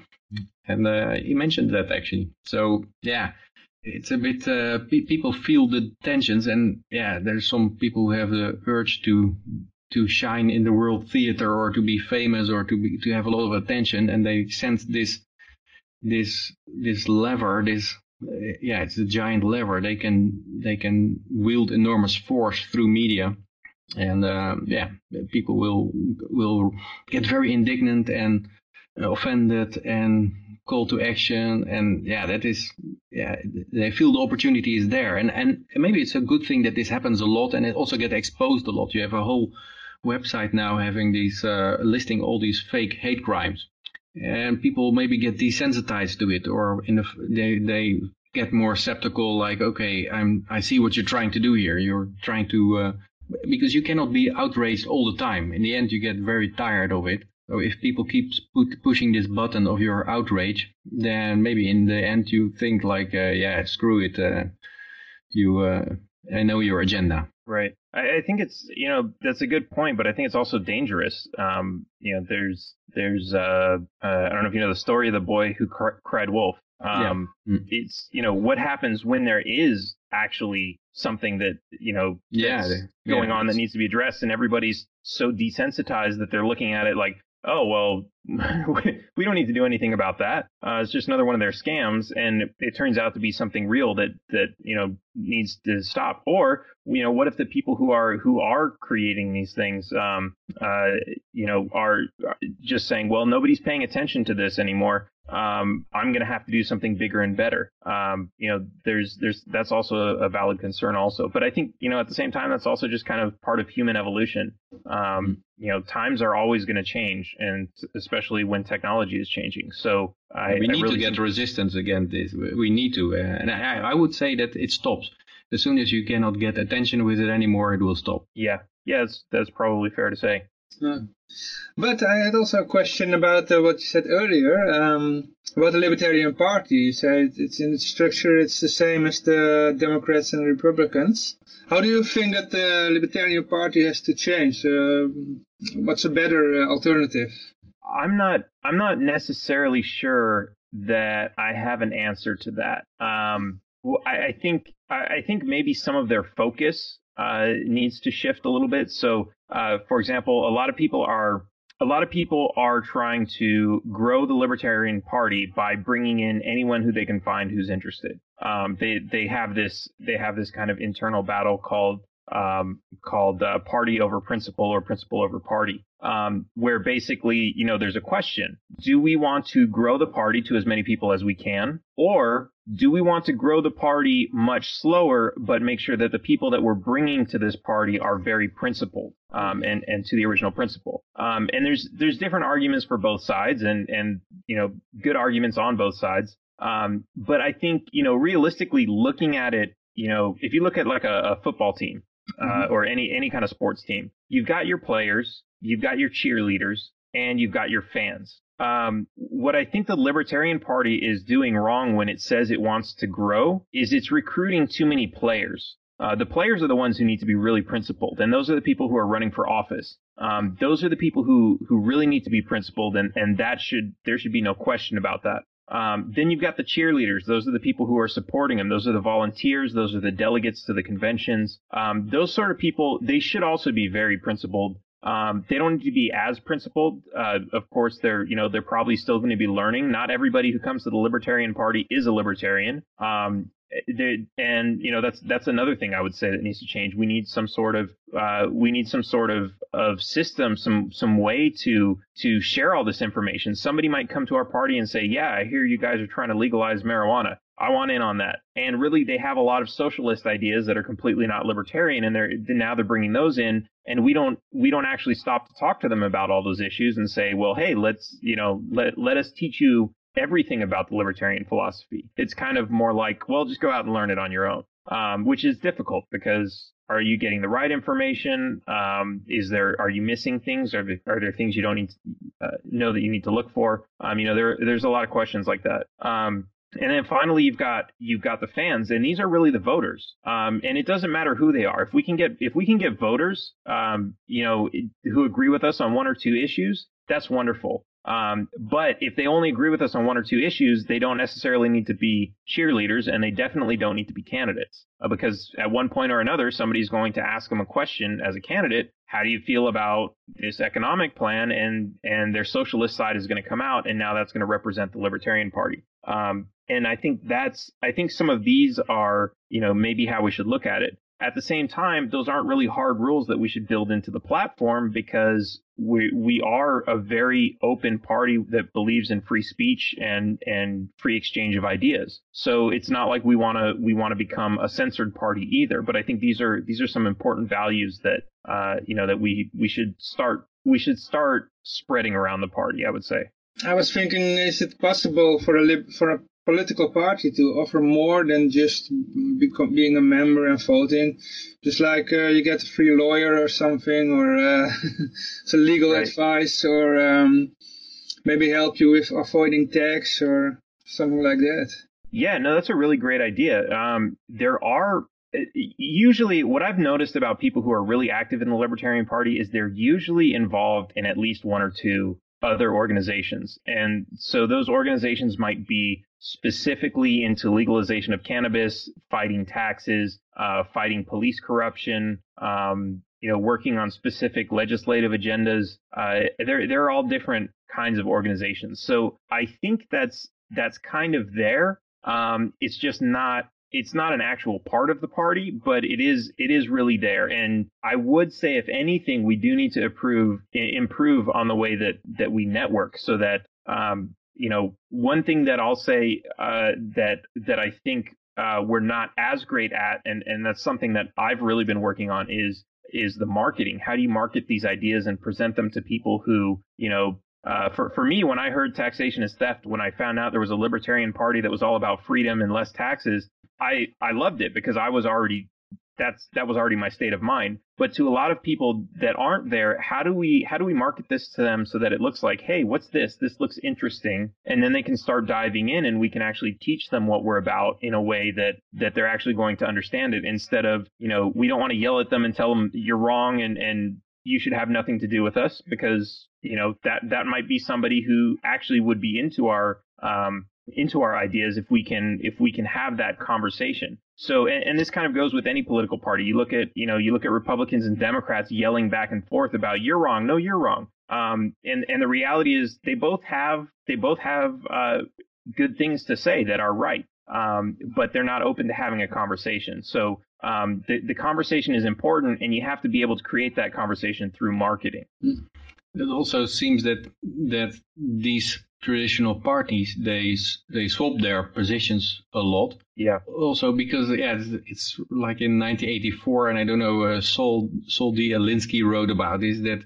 the main purpose is to keep the movement riled up and going, and it is not about achieving a certain policy goal because if you reach that then the reason for your support is is gone. You need to have their outrage. So if you reach your goal you just need to move the goalpost and say well now we need to support 173 genders uh, otherwise you're a fascist. Right. Because the, the the outrage is the is the goal and that creates the power and the energy behind them and that's why you see them shifting constantly and you see sometimes these parties completely swap like i don't think many europeans realize that the ku klux klan was tied to the democrat party and yeah, it, it used to be that the South was mostly uh, Democrat, I think, and that it was swapped to, uh, at, at some uh, point in, in history, they managed to swap this whole thing around. Right. And yeah, they, they are very good at it. It's moving the goalpost and keep and, and and it looks like the like if you someone said that if you look at the most positions of conservatives now, then it is the positions of of liberals uh, ten years ago. So they they follow, they give in to everything, and that's why the the liberals have to come up with more crazier and crazier bans of plastic straws and and and all kind of uh, fringe issues that are are needed to to lead the way. They want to be leading, so they they as, as long as the conservatives keep following that, then yeah, then uh, yeah, maybe in the end they completely swap around just because they need to they need the opposition and antagonism antagonism to right. to give them energy. Yeah, I mean, there's you know there was a lot of of that type of thinking in 1984 um, in, in the book. Um, you know, just the idea that you know, oh, we're we're uh, Eurasia was always at war with, yeah, uh, you know, and they're and they're always switching sides, and and you know, it really is that. It's you know, how do you get? Um, I mean, it's difficult getting people excited about politics, especially when there's no problem. Um, and and so if you tell them there's a problem, if you tell them like, hey, somebody's coming after your fill in the blank, then eat people will babies. say, what? What's that? They're eat, come and eat your babies, evil guys. It's yeah, exactly. you you give them a reason. Um, you know, it's it's sales 101. Give them a fear and then tell them you're the solution to the fear. Um, I certainly think now with uh, with racism and this white supremacy stuff, and I think it is there is a yeah, someone said it uh, like Jussie Sl- Sl- uh, Smollett happens when supply is less than demand. Supply for racism is less than demand. and the, yeah, yeah, you uh, you have to generate the problem yourself if it isn't there. Exactly. Um, there's there's a great movie about that with uh, international war uh, called Canadian Bacon. Um, it was a comedy in, in I think the 90s with John Candy, and it was it was exactly that. The the the war companies wanted to sell more bombs and guns, and and there was no war, so they had to fabricate one. Mm. And I'm sure there's a ton of movies about you know similar yeah. things. But Wag the dog, you know Wag the dog? Yeah. yeah, I was just talking about that the other day. Yeah, that was another great one. Yeah. Yeah. By the way, but we're talking now for an hour. But I have to forgot to ask you just who you are. yeah, just tell, tell a little bit about yourself. Sure. So uh, I grew up in California. I'm one of those guys that you, you talked about that uh, that moved to Texas um, when I was uh, I was in my late 20s, and um, but I didn't try to turn Texas uh, blue. Texas actually uh, te- Texas actually turned me red, and then from there I, I learned about the the libertarians. Once I you know I've I've been a Democrat, I've been a Republican, and and at some point I realized neither one of those parties were were any good. Um, there's a lot of good people in those parties, or who who consider themselves Democrats and Republicans and vote that way. But when it comes to the parties themselves and the leadership, there's really a lot of corruption, and it's it's just as bad as you know they're both just as bad as the other side. So um, you know, this kind of this kind of brought me into into you know how do we get rid of all this? How do we fix this? And I've been you know since I was a kid, I've been playing around. I was one of those kids that used to take apart computers and and do all that stuff. So um, I'm a software engineer by trade now, and I you know I kind of take that logical thinking into into problem solving. So you know, when we talk about all these problems like healthcare and education and, and, government and taxes and war, I look at them very analytically and and I look at kind of all sides of of the argument. And when when I'm dealing with computer systems, if we want to upgrade one system, we need to, you know, we need to fix and replace one system with something else, we need to make sure that the millions of users who are using that original system aren't going to be negatively affected by it. And I think that's that's a really important thing that I bring to to this whole political conversation because when whenever somebody comes up with like a new plan, you know, half of the people are going to be you know they're going to benefit from it and then the other half of the people are going to be negatively impacted. And what i try to do is i try to look for a way where everybody can benefit from it because the reality is we're all stuck on this ball of dirt together. And if we don't figure out a way that we can kind of coexist with each other and and share this you know share this planet uh you know we're in trouble. So, but, so isn't it that some people in the military military industrial complex or politicians or police would be negatively affected uh, that is unavoidable. There are people profiting right. from the system as it is. So if you want to reform it, they they will suffer. They, you cannot make yeah, make, if you put uh, an end, yeah. if you put an end to all the wars, the military aren't going to have jobs, and then they're going to be complaining. Well, what about these? You know, there's millions of people around the world that that are going to lose their jobs because there's no war. Is mm-hmm. that really something we should be complaining about, or should we say, okay, look, I understand there's a jobs issue. Let's figure out another way to to make that part of the equation work. But let's not let's not say we we should be at constant war just so we can have jobs. Yeah. Mm. yeah. I heard a story about um, when when they want to uh, legalize the weed in um, in Colorado. It was there was only one uh, group was protesting uh, against the legalization. It was the union of uh, policemen. Yep. and they said, "Oh, there will be no jobs for policemen." And then uh, yeah. what happened is that a lot of those former policemen were working for the security of those uh, those businesses uh, that were um, selling weed and cannabis. Yeah, absolutely. Yeah. That's and that's a great that's a great way to look at it. Um, you know, there's yeah, you know, some jobs aren't going to last forever. Um, you know, they're going to change into something else. And it, but it's going to be a good thing to like you know the world is always changing and we just have to kind of accept that mm. and just kind of ride the wave and go with it. It also seems to be a characteristic of government. It was also mentioned in Atlas Shrugged that they they are on, a, an unsustainable model of yeah parasitism and growing their base for parasitism. And when it goes wrong, they desperately try to freeze everything. In Atlas Shrugged, they yeah they were also doing that. All laws to like uh, yeah we're we're doing great fine until uh, with all this borrowing, we were doing fine until we couldn't borrow anymore. Now we, we need to freeze everything in place. Uh, freeze the interest rates. Don't let interest rates go up. Uh, uh, yeah, they want to to very much keep the stat status quo going. It is like almost like a guy falling from the roof, and you know it's gonna hit the pavement. Uh, you know the government is gonna, an empire is gonna collapse, and and the government uh, uh, currency is going to fail. But they say halfway falling down the skyscraper, say, well, so far so good. let's let's freeze in the sky. Yeah, let's freeze Yeah. in midair or something. Or just keep moving the floor down. Yeah, yeah. De- uh, de- depth ceiling in the floor form. Exactly. Uh, uh, but uh, yeah, we're now at the end of the conversation. But um, I have one question more. Oh, you have just, one uh, question? just Yeah. a test. Uh, what is Aleppo? Okay, yeah. Can you, do you know where, what Aleppo is? Hey, Aleppo, eh?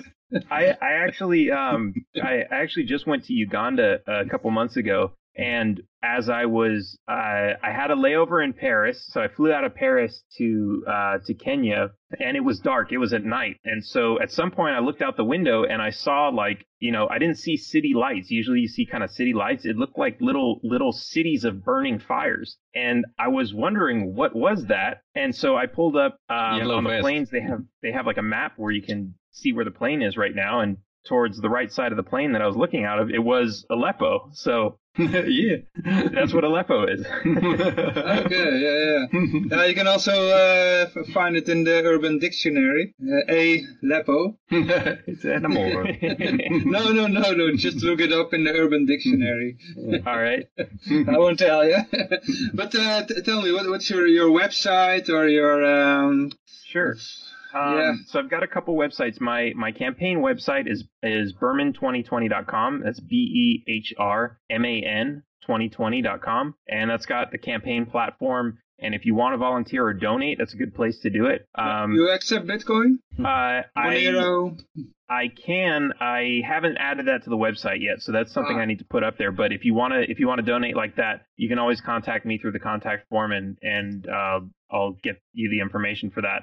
Um, I also have uh, uh, taxationistheft.cards, which is a website which has a lot of merchandise, T-shirts. We've got everything that says taxation is theft on it, so coffee mugs to umbrellas and beach towels. Uh, it's it's everything. Um, and then I've also got taxationistheft.info, uh, which is where I keep a, a blog and a podcast, and it's got a lot of great information on it about not paying taxes in the U.S. And then I'm also on Instagram and Twitter and Facebook and YouTube. So if you go to any of those and just look for Dan Behrman or Taxation is Theft, and I've got basically I've got I've got one channel for Taxation is Theft, which is the the podcast brand, and then there's also a, a Dan Behrman, which is the campaign information. So those are all over there. If you go to the websites, uh, that will have links to all those social media plans. And you see that uh, your taxation is theft.card site also accepts Bitcoin. Uh, Yeah, that one does. Do you also uh, send overseas? I do. Um, Okay. Yeah, we've we've shipped some. I just shipped a taxation is theft hat to um I think Aleppo. Norway last week. Yeah, Aleppo. I should send some to Aleppo just to show there's no hard feelings. It's also one with the with the letter TIT on it. Taxation is theft. Okay, well, thanks, uh, Daniel, and uh, well, uh, we hope you uh, to see you in the White House uh, 2020. Uh, that'll sound great. I'll invite you guys over and you can do a broadcast from there. ah, cool, cool, cool. From the Oval Office, eh? Yeah, absolutely. I'll bring All my right, thanks for having me on. Ja. Goed, eh, ja, tot zover eh Den Berman. Ik hoop dat u ervan genoten heeft. En eh, ja, eh, gaan we weer verder met de nieuwsberichten. De kommer, en kwel hier in Nederland. Ik heb hier een berichtje. Aantal meldingen van seksueel misbruik en discriminatie op scholen stijgt.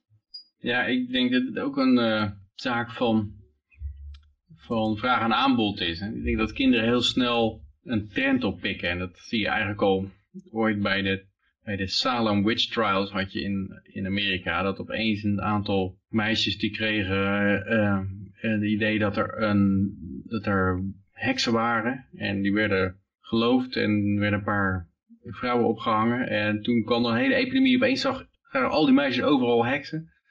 En al, ja, het is een beetje een hysterie. Dat is allemaal, het is natuurlijk enorme groeps, groepsgedrag. En ik denk dat men voelt, ik, ik denk eigenlijk niet dat het echt omhoog gaat. Ik denk eerder dat het omlaag gaat in de werkelijkheid. Ja.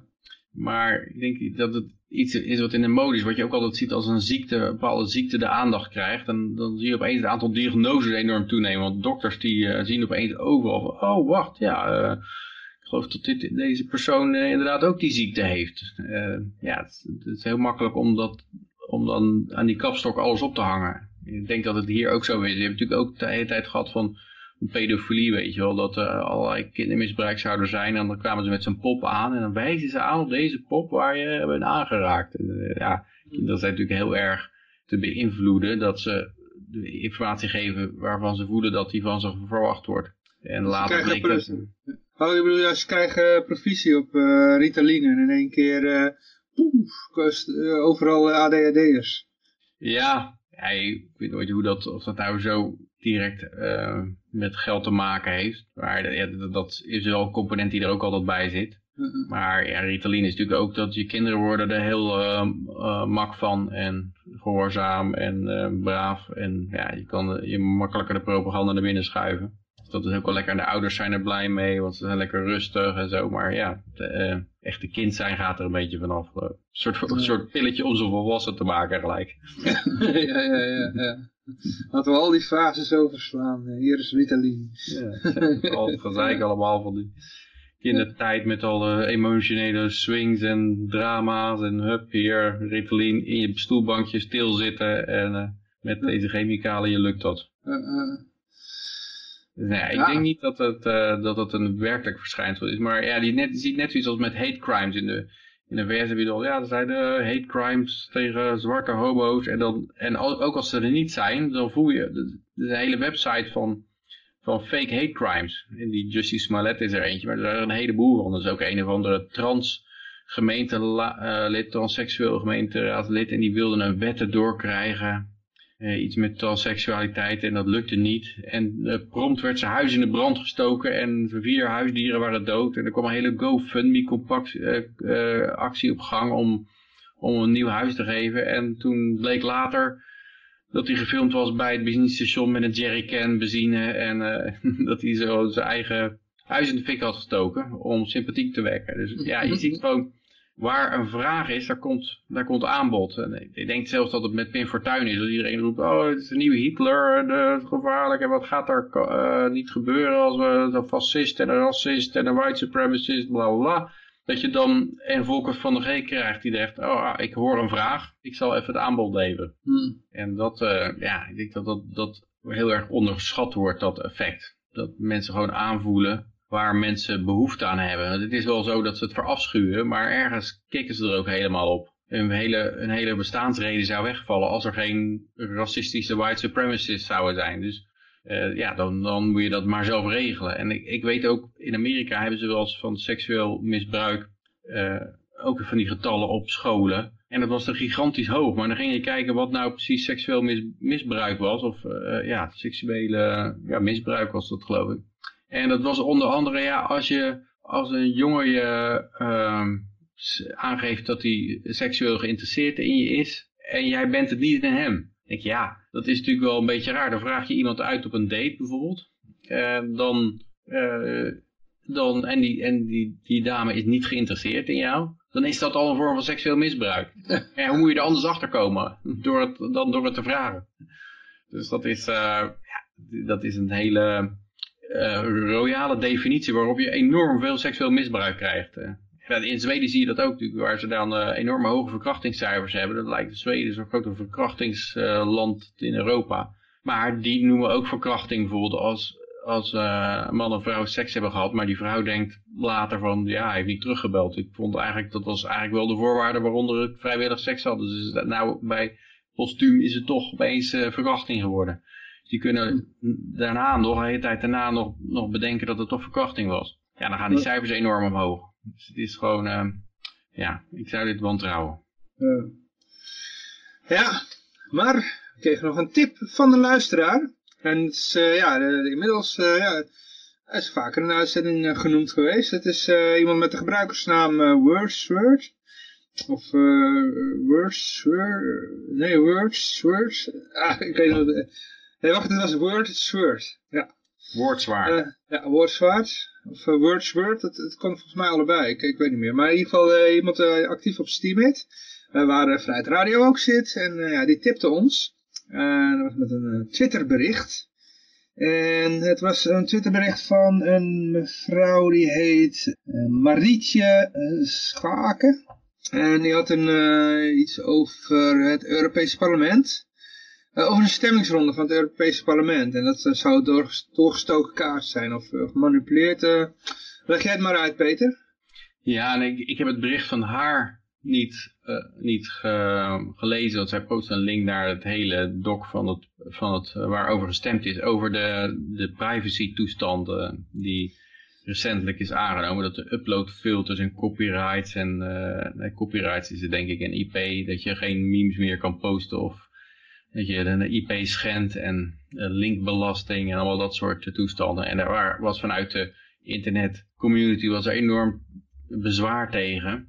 En uh, want ze vertrouwen het wel als de overheid zich met net neutrality gaat bemoeien. Maar ze voor, dit vertrouwen ze dan weer niet, diezelfde overheid. Ja, terwijl als die overheid de goede bedoelingen heeft, dan hoef je nergens aan te twijfelen. Maar dan gaat het over artikel 11 en 13. Dat zijn de meest uh, ja, wanstaltige copyrights artikelen uit dat wetsbeleid. Het blijkt achteraf dat mensen, uh, dat die parlementsleden, die hadden eigenlijk die hadden die dingen eruit gestemd. Maar wat ze gedaan hadden, ze gewoon, hadden ze een paar, wets, uh, paar artikelen omgedraaid op het laatste moment, zodat twaalf members of parliament per ongeluk de verkeerde knop hebben gedrukt. Omdat, omdat ze de dingen hadden omgedraaid. Dus eigenlijk is het eigenlijk helemaal niet aangenomen. Het is alleen aangenomen omdat ze dit hebben omgedraaid. En en uh, ja, de mensen verkeerde knop hebben ingedrukt. Dus dat is nou je democratie. Je hebt, ten eerste heb je al geen helemaal Europees gezien duidelijk uh, een of andere democratische invloed. En de lui die daar dan zitten, die drukken de verkeerde knop in. En dan is het een totalitaire wet geworden, waar je heel Europa zich aan dient te houden. Maar het is heel belangrijk dat, uh, dat dit, dat dit, uh, dit organisatorische uh, zaakje bij elkaar blijft. Want anders wordt het chaos natuurlijk. een oorlog zonder dit, deze gasten. Ja, wat maakt dus in, als ze nu geleerd hebben, het maakt eigenlijk geen fuck uit welke knop ze drukken. Nee, nee. Dus snel ze, ze wilden snel weer naar huis toe, dus boom, ja. knol. Kunnen ze nou niet, dit niet uh, omdraaien, omdat ze zeggen van ja, verkeerde knop ingedrukt, laten we even opnieuw gaan stemmen? Uh, nee, het doel van die, van die uh, omdraaiing was waarschijnlijk om het door te krijgen. Dus, ja. ja het, zal niet eh, het gaat niet zoals bij Brexit. We blijven referenda houden totdat uh, jullie het goede antwoord geven. Hoe is in Ierland of zo. Je drie referenda hebt. Ja. Ja, goed. In ieder geval uh, dankjewel uh, Words Words voor uh, mooie tip. Maar ja, we gaan nog even verder met de, strenge regels. Want ook Facebook die, komt met strenge regels tegen extreem rechts. nog een keer hoor. Ik lees het verkeerd voor. Uh, we gaan verder met de strenge regels. Uh, hier bij uh, Facebook. oh, jongen, dit is echt verkeerd. Ja. We gaan nog verder met strenge regels. Hier strenge regels. Facebook tegen extreem rechts. Toegejuicht, maar er is ook twijfel. Mhm. Ja, het, begint al, het artikel begint al met experts vinden dat het een goede zet is dat Facebook scherper naar extreemrechtse uitingen gaat kijken. Dat, dat experts vinden is altijd heel erg... Uh, er zijn een paar jodokussen die vinden wat. Ja, uh, ja, ja, Welke expert vindt wat en waar is die expert in? Is die expert in het, in het gebied van ja, zijn oren uit, uitlepelen of zo? Of, ja, het, het, zegt helemaal niks. Ja. Maar ja, het gevolg van het nieuwe Facebook-beleid is dat straks teksten als ik ben een trotse witte nationalist en immigratie verscheurt dit land, wit separatisme is het enige antwoord, zullen worden verwijderd. Oké, maar als je anders formuleert mag het wel of zo. ja, weet ik veel. ja, ik weet niet, ik, ik kom nooit uh, blanke racisten tegen in de praktijk. Ik vraag me af of ze wel bestaan, maar het zal ongetwijfeld zullen wel een paar te vinden zijn. Ze zitten allemaal in hun eigen echo-kamertje, weet je wel. Ik bedoel, iedereen ontvriend en dat is wat Daniel Berman ook uh, al zei, toch? Hmm. Ja. Van, uh, ja, niemand wil vrienden met ze zijn. Dus het is gewoon een klein, uh, klein clubje wat elkaar loopt te bevestigen. Lijkt mij. Ja, dat uh, zal wel. Maar ik denk dat het, dat het inderdaad gewoon goed is als je, als je die iedereen als je het gaat onderdrukken, dan gaat, worden, gaat het alleen maar verharder. Dat is, dat is logisch, dat zie je overal gebeuren. Dan, dan, uh, dan weten ze helemaal zeker dat ze gelijk hebben. En ja, ik zou dat, uh, ja, als, je het, als je het aan wil wakkeren, dan moet je dat vooral gaan doen, ja. Dan moet je het, uh, Nee, je maakt ze er nu alleen maar, uh, alleen maar kwaaier. Nu gaan ze zich martelaar voelen. Hé, hey, onze Ja. berichtje is verwijderd. eh Ja. worden kunnen ze de waarheid niet aan. ja, ja, ja. Ja, en zij krijgen ook geen ander nieuws meer. Hè? Dan gaan ze naar een of ander echokamertje toe inderdaad. En daar, daar, krijgen ze helemaal niks nieuws meer. Dus het is, ja, het is zo'n eh, zo'n dom, eh, domme manier. Maar het zijn nog steeds die drie hysterische twitteraars die zich er druk over maken. En het is ook helemaal asymmetrisch. Hè? Want je hebt gewoon eh, ja, allerlei andere groepen die kunnen wel allerlei rare dingen roepen. Ik geloof dat er ISIS gewoon nog een Twitter-account had waar ze officiële verklaringen op deden. Dat is allemaal, eh, allemaal geen probleem. Ja. Anti Antifa is ook geen probleem. Nee. Ja. Maar in ieder geval, wat is de twijfel eigenlijk? Want ik lees hier van, kom, eh, maar er is ook twijfel. Maar... Ik heb niet de illusie dat hiermee dit soort content echt verdwijnt, zegt Nicky Sterkenburg, onderzoeker extreem rechts aan de. Universiteit Leiden. Dus die hebben een onderzoeker extreem rechts. Mijn vermoeden is dat ze in afgezwakte termen gewoon dingen blijven posten en dat mensen proberen door te sturen naar extremere sites. Ja, dat is ook zo'n onzin van dat, eh, dat mensen die lezen dat dan. Dat hetzelfde idee van mijn kamp mag niet verkocht worden. Want ja, als, je, als mensen mijn kamp gaan lezen, nou, dan vinden ze dat zo overtuigend. Dat, ze dat ze gelijk eh, Joden willen gaan verrassen of zo. Volgens mij als er één boek in de wereld is die iedere student gelezen heeft, of al- in ieder geval de, de eerste bladzijde, en toen haakten ze af, maar dat is de Mein Kampf. Ja, ik weet niet. Ik heb, het, eh, ik heb er maar ja, stukjes uit gelezen. Maar ja, ik Ja, niet- iedereen. Niet, het, niet het idee dat, je nou, eh, dat het nou echt overtuigend is. Alle propaganda heeft ja, zijn eigen tijd. Dat, dat, dat propaganda van oude propaganda werkt gewoon niet meer. Ja. Maar de enige conclusie die, men, die, dat, wat je dan hoort, die mensen trekken, is van ja, dat is een fucking saai boek. Na één pagina viel ik te slapen. Ja. Ja. Ja, maar en het is zelfs zo. Het laatste natuurlijk van die, eh, er zijn twee, twee mensen die in de universiteit werken, Pieter Bogosian en nog een gast. En die is het gewoon gelukt om een stuk uit mijn kamp gepubliceerd te krijgen in een wetenschappelijk tijdschrift. Door, Ja. de, door mijn beweging, eh, overal als die zegt mijn beweging of de, de partij, te vervangen door intersectional feminism. En overal waar die zegt joden, te vervangen door white men. Dus, dus eh, ja, als je, als je gewoon de poppetjes vervangt, dan kan het allemaal prima. Dan kan het niet alleen op Facebook gepubliceerd worden, maar dan kan je het ook gewoon in een wetenschappelijk tijdschrift gepubliceerd krijgen. Dus ja, het is heel erg, eh, het is meer specifiek om bepaalde groepen de duimschroeven aan te draaien. En daarmee te versterken in hun overtuigingen. Dan dat het bedoeld is om, eh, om een principe te handhaven. Bijvoorbeeld het principe van, eh, ja, je mag niet, eh, ja, je mag geen groepen doodwensen of zo. Dat mag nog steeds, maar het moet een andere groep zijn. Maar je moet natuurlijk bij zeggen, het is een privaat bedrijf en als ze niet door de overheid de duimschroef worden aangedraaid, dan mogen ze gewoon doen wat ze willen. Maar dat betekent wel dat, dat mensen een ander platform op gaan zoeken. Want ik denk dat dit steeds verder gaat. Want er, ook hier weer zullen mensen controle krijgen over, die gaan naar die machtspositie toe, die machtsconcentratie. Je, je, je zorgt dat je bij Facebook naar binnen werkt in de groep censor, censuur. En als jij daar eenmaal in zit, of je bent een factchecker van Snopes of eh, van de Southern Poverty Law Center, dan weet je, dan heb je de macht om mensen het zwijgen op te leggen. En daar gaat het dan allemaal om. Hmm. En ik, ik denk dat ja, dit soort, je moet dat decentraliseren uiteindelijk. Uiteindelijk moet er gedecentraliseerd Facebook komen en social media. Waarbij eigenlijk alles blijft staan wat je post. Maar jij kan nog wel steeds mensen niet volgen. En als mensen een hele hoop shit posten, dan volg je ze niet, dan krijg je het ook niet te zien. Dus daar, dan kunnen mensen nog steeds een hele eigen shit community hebben, maar dat hebben ze dan met elkaar. Ja. En daar heb je verder geen last van. Maar ja, dat lijkt me een veel betere methode. Dat, ja, als mensen gewoon zelf kiezen. Want nou is het zo dat, ja, een heleboel mensen die misschien naar Alex Jones willen luisteren. En die kunnen dat niet. Maar die voelen zich ook niet door hem eh, in de zijk genomen. Zeg maar.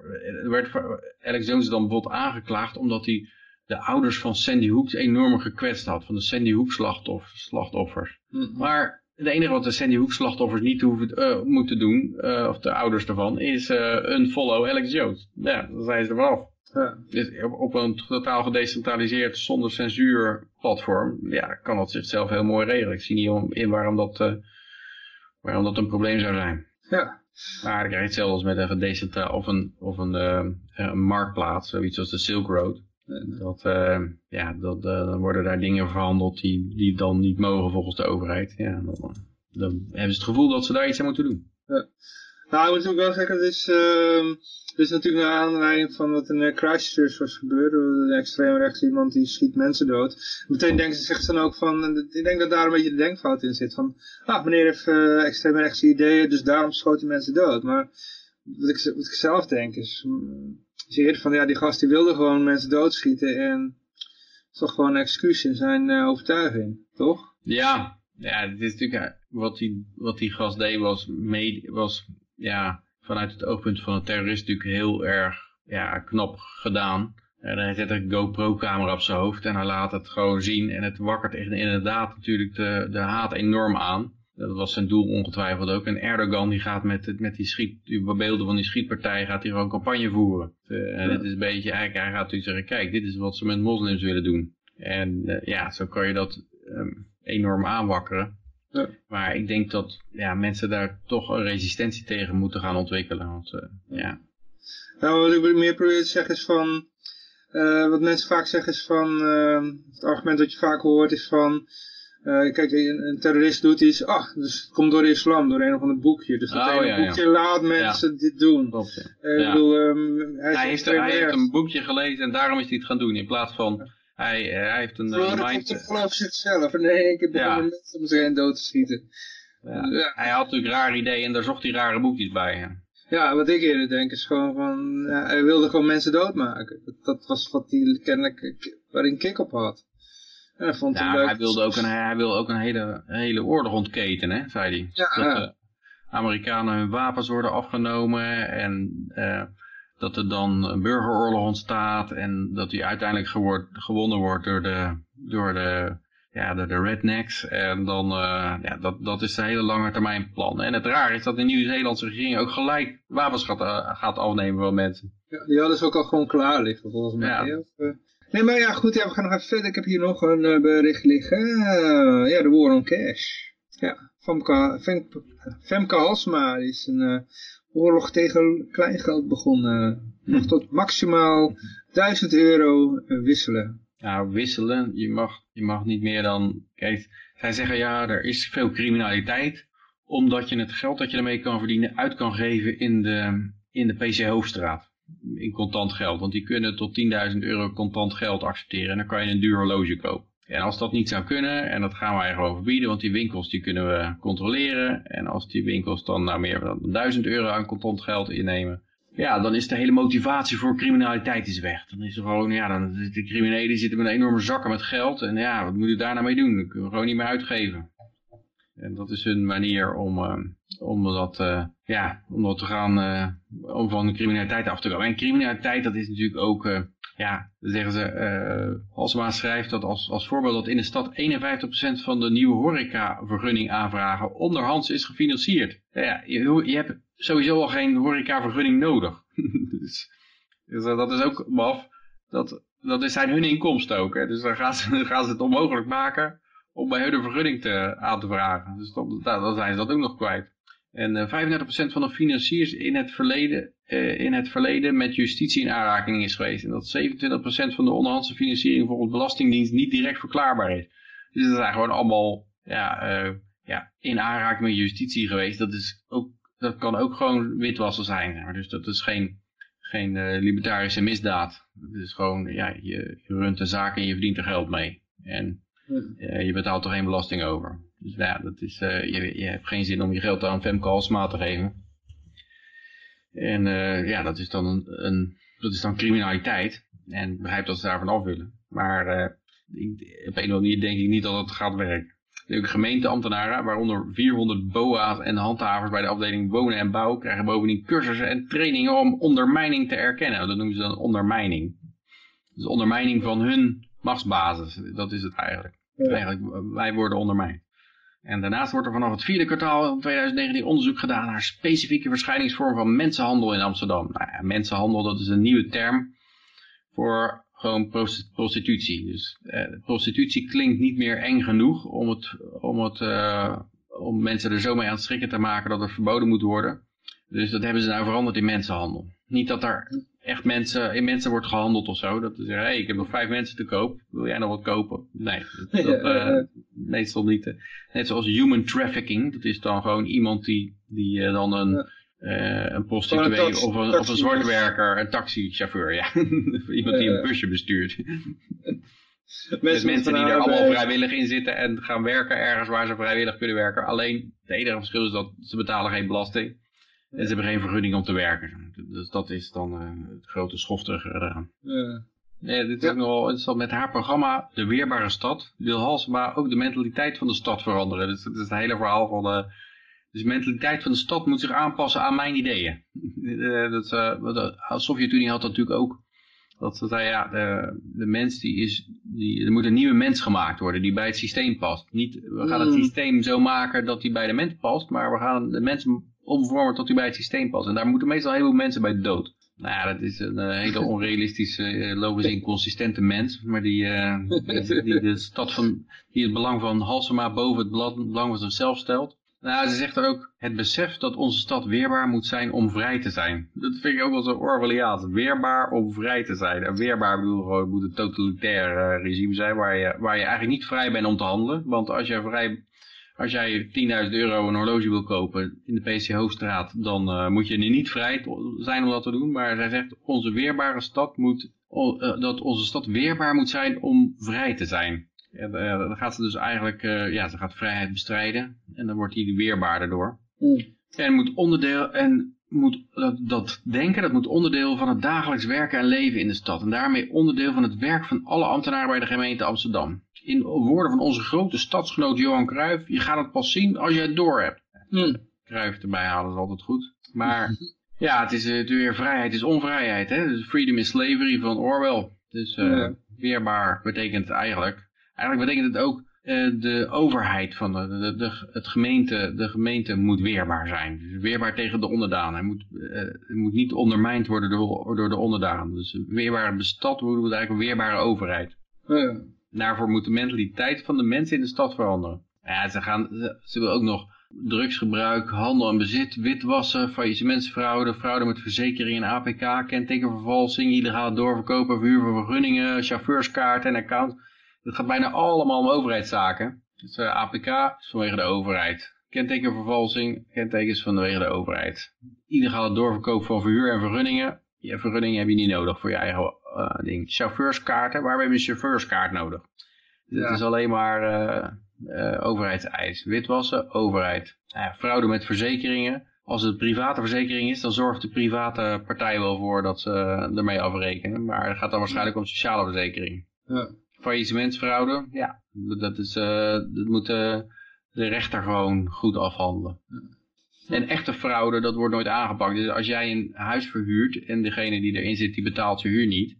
En die uh, moet, jij, moet jij allerlei advocaten inhuren om zo'n verhuur eruit geschopt te krijgen. En dan blijkt dat die, uh, ik ken iemand die had zo'n huurder en bleek dat die al acht keer eerder eruit geschopt was. Dus dat soort dingen, daar mag je ook dan geen zwarte lijst van maken waar iemand op komt. Dus de volgende die moet er ook weer gewoon intrappen. Dat soort dingen wordt nooit bestreden, want dat, dat, ja, daar heeft de overheid geen baat bij. Het is hun geldstroom niet. Dus het zal ze verder worst weten. Ja. Nee, ondermijning is gewoon alles wat de overheid ondermijnt. Ja, dat, zo gaat uh, Amsterdam ten onder, hè? Ja, ik denk dat die wel ook weer weer verzet tegenkomt. En de vrije markt die vindt altijd wel weer oplossingen. Wat, uh, hoe denk jij dat uh, de volgende verkiezingen gaat lopen in Amsterdam? Dat GroenLinks er nog op afgestraft worden? Ja, ik denk het wel, ja. ja. Nou, het is natuurlijk altijd zo dat de regerende partij die wordt afgestraft. Ja, van uh, Amsterdam gaan we even naar een beetje deels een EU-bericht en deels een Grieks bericht. Want het gaat om Janis Farao, hoe spreken we dat uit? Farao Vakis. Varoufakis. Varoufakis, klinkt als een Grieks gerecht, maar het is voormalige minister van Financiën, of ook economische zaken geloof ik, van Griekenland tijdens de crisis. De, de kale man op de motor. Ja, hij was al heel even was hij aan de macht, totdat hij ja, tegen de EU begon te fulmineren en toen was hij gelijk uitgeschakeld. Ja. nou, als je de titel leest, dan is hij nog steeds te tegen. De EU wordt geregeerd door een ongeziene oligarchie. Ja, nou, dat is natuurlijk ook in de EU zal er een deep state zijn. Die gewoon doorgaat zonder, uh, onafhankelijk van wat er, uh, wat er uh, aan de macht wordt gestemd. Voor zover er gestemd wordt. Dat is natuurlijk de EU voornamelijk gewoon benoemd. Maar als je dan leest, dan, dan zegt hij wel van met, zijn, zijn, met zijn partijtje, als de EU uiteenvalt, lijden we hier allemaal onder. We moeten een einde maken aan het lijden door de Unie te democratiseren. Door haar instellingen voor een meerderheid van de bevolking te doen werken. Er is geen alternatief. Dat is ook altijd zo dubieus iets. Er is geen alternatief dan de, dan de verdere Unie democratiseren. Dus altijd willen ze meer, meer Unie hebben. En, ja, het is nog een andere alternatief. Dus gewoon weg met de hele Unie. ja. Nou, dat vindt hij dus niet. oh, oh, oh, oh. Enkele van mijn linkse kameraden geloven dat de oplossing verdere desintegratie van de EU is. Corbijn is echter geen van hem. Jeremy en ik pleiten consequent tegen brexit. Want dat geeft, uh, ja, dat geeft uh, de populistische xenofoben, geeft dat een ultrarechts, geeft dat, die spinnen daar garen bij. En dan zegt hij, uh, DU Diem 25 gelooft dat de EU inderdaad niet hervormd kan worden. Dan denk je, nou, oh, dat is duidelijk dat, dat je dat niet... Maar wel getransformeerd. Dus niet hervormd, maar wel getransformeerd. Dat is zo vaar iets. En dan zegt hij, ja, dat is een fundamenteel verschil. En dan krijg je natuurlijk een lulverhaal.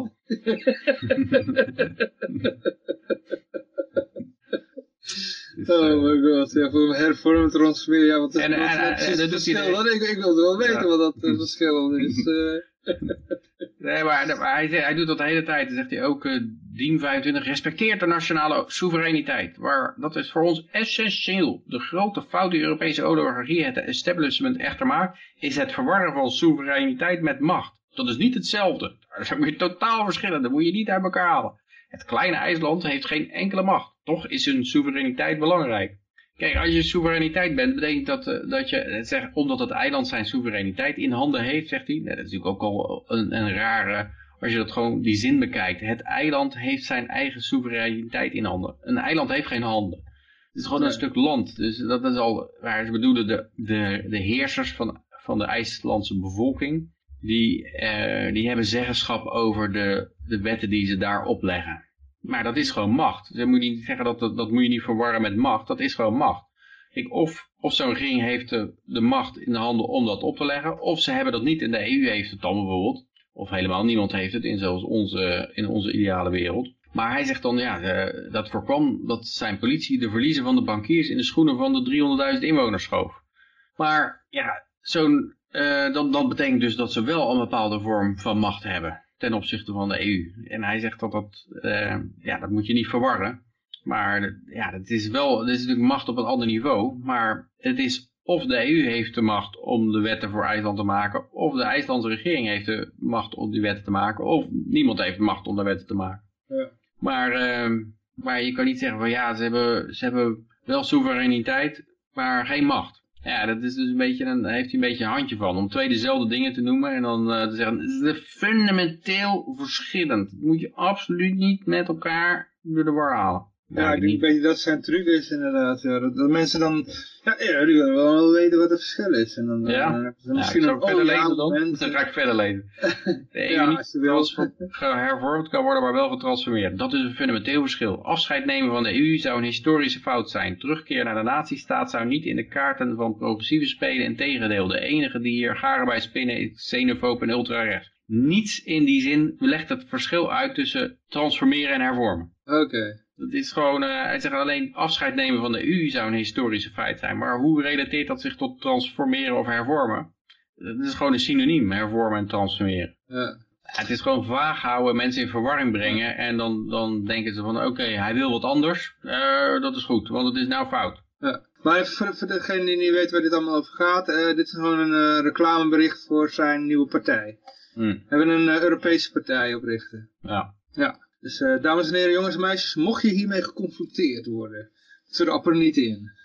Wees alert.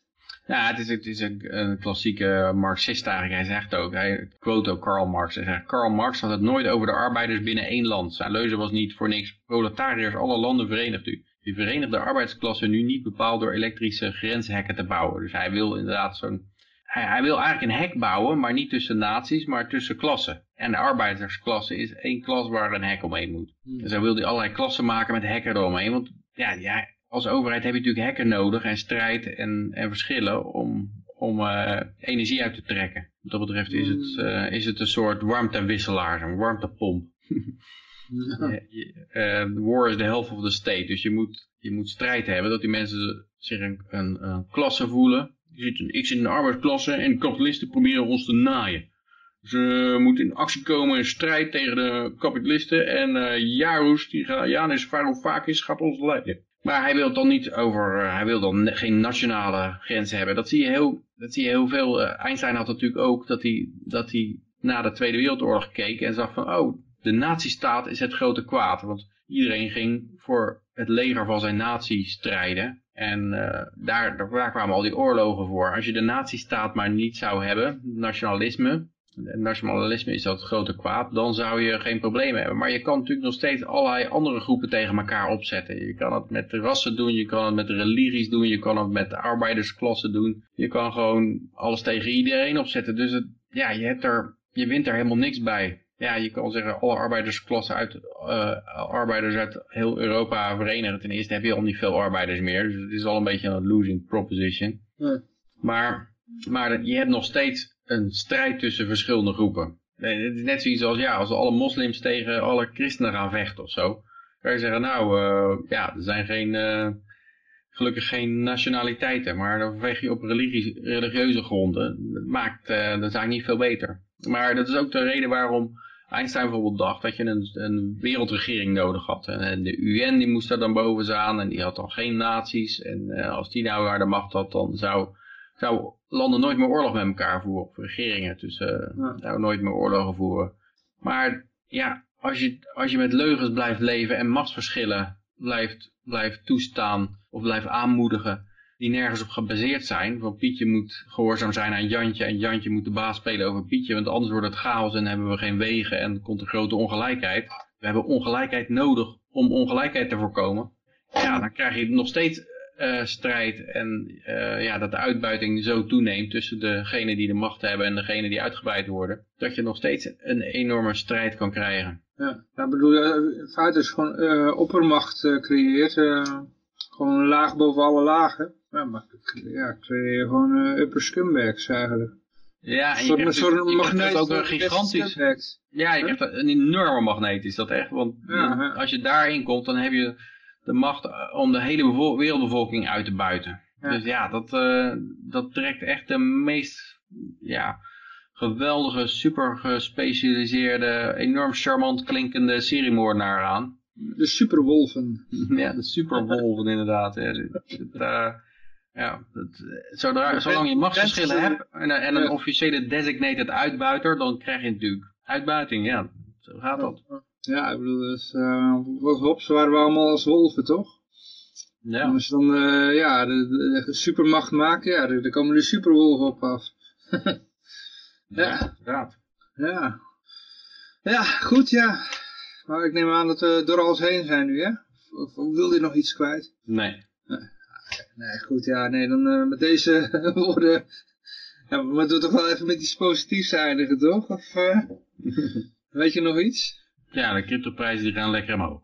Ach, mooi, dames en heren, jongens en meisjes. Met die gedachte, uh, ja, maken we een einde aan dit programma. En uh, uiteraard zijn we de volgende week weer. Ik wens uh, iedereen een vrolijke en vooral heel erg vrije week toe. En uiteraard wil ik de luisteraars danken. En deze ene deelnemer, oh ja, ik ook zelf natuurlijk. Deze twee deelnemers danken. En ja, ik zou zeggen, toedeledokie. Ja, dat was het. Goed. Nou. Of wou nog, nog een uur lang over bitcoins gaan praten? nee, heb ik geen tijd voor. Over 10 minuten werk. Ah, oké. Okay. Goed, dankjewel. Oké, okay, hoi hoi. Hoi hoi.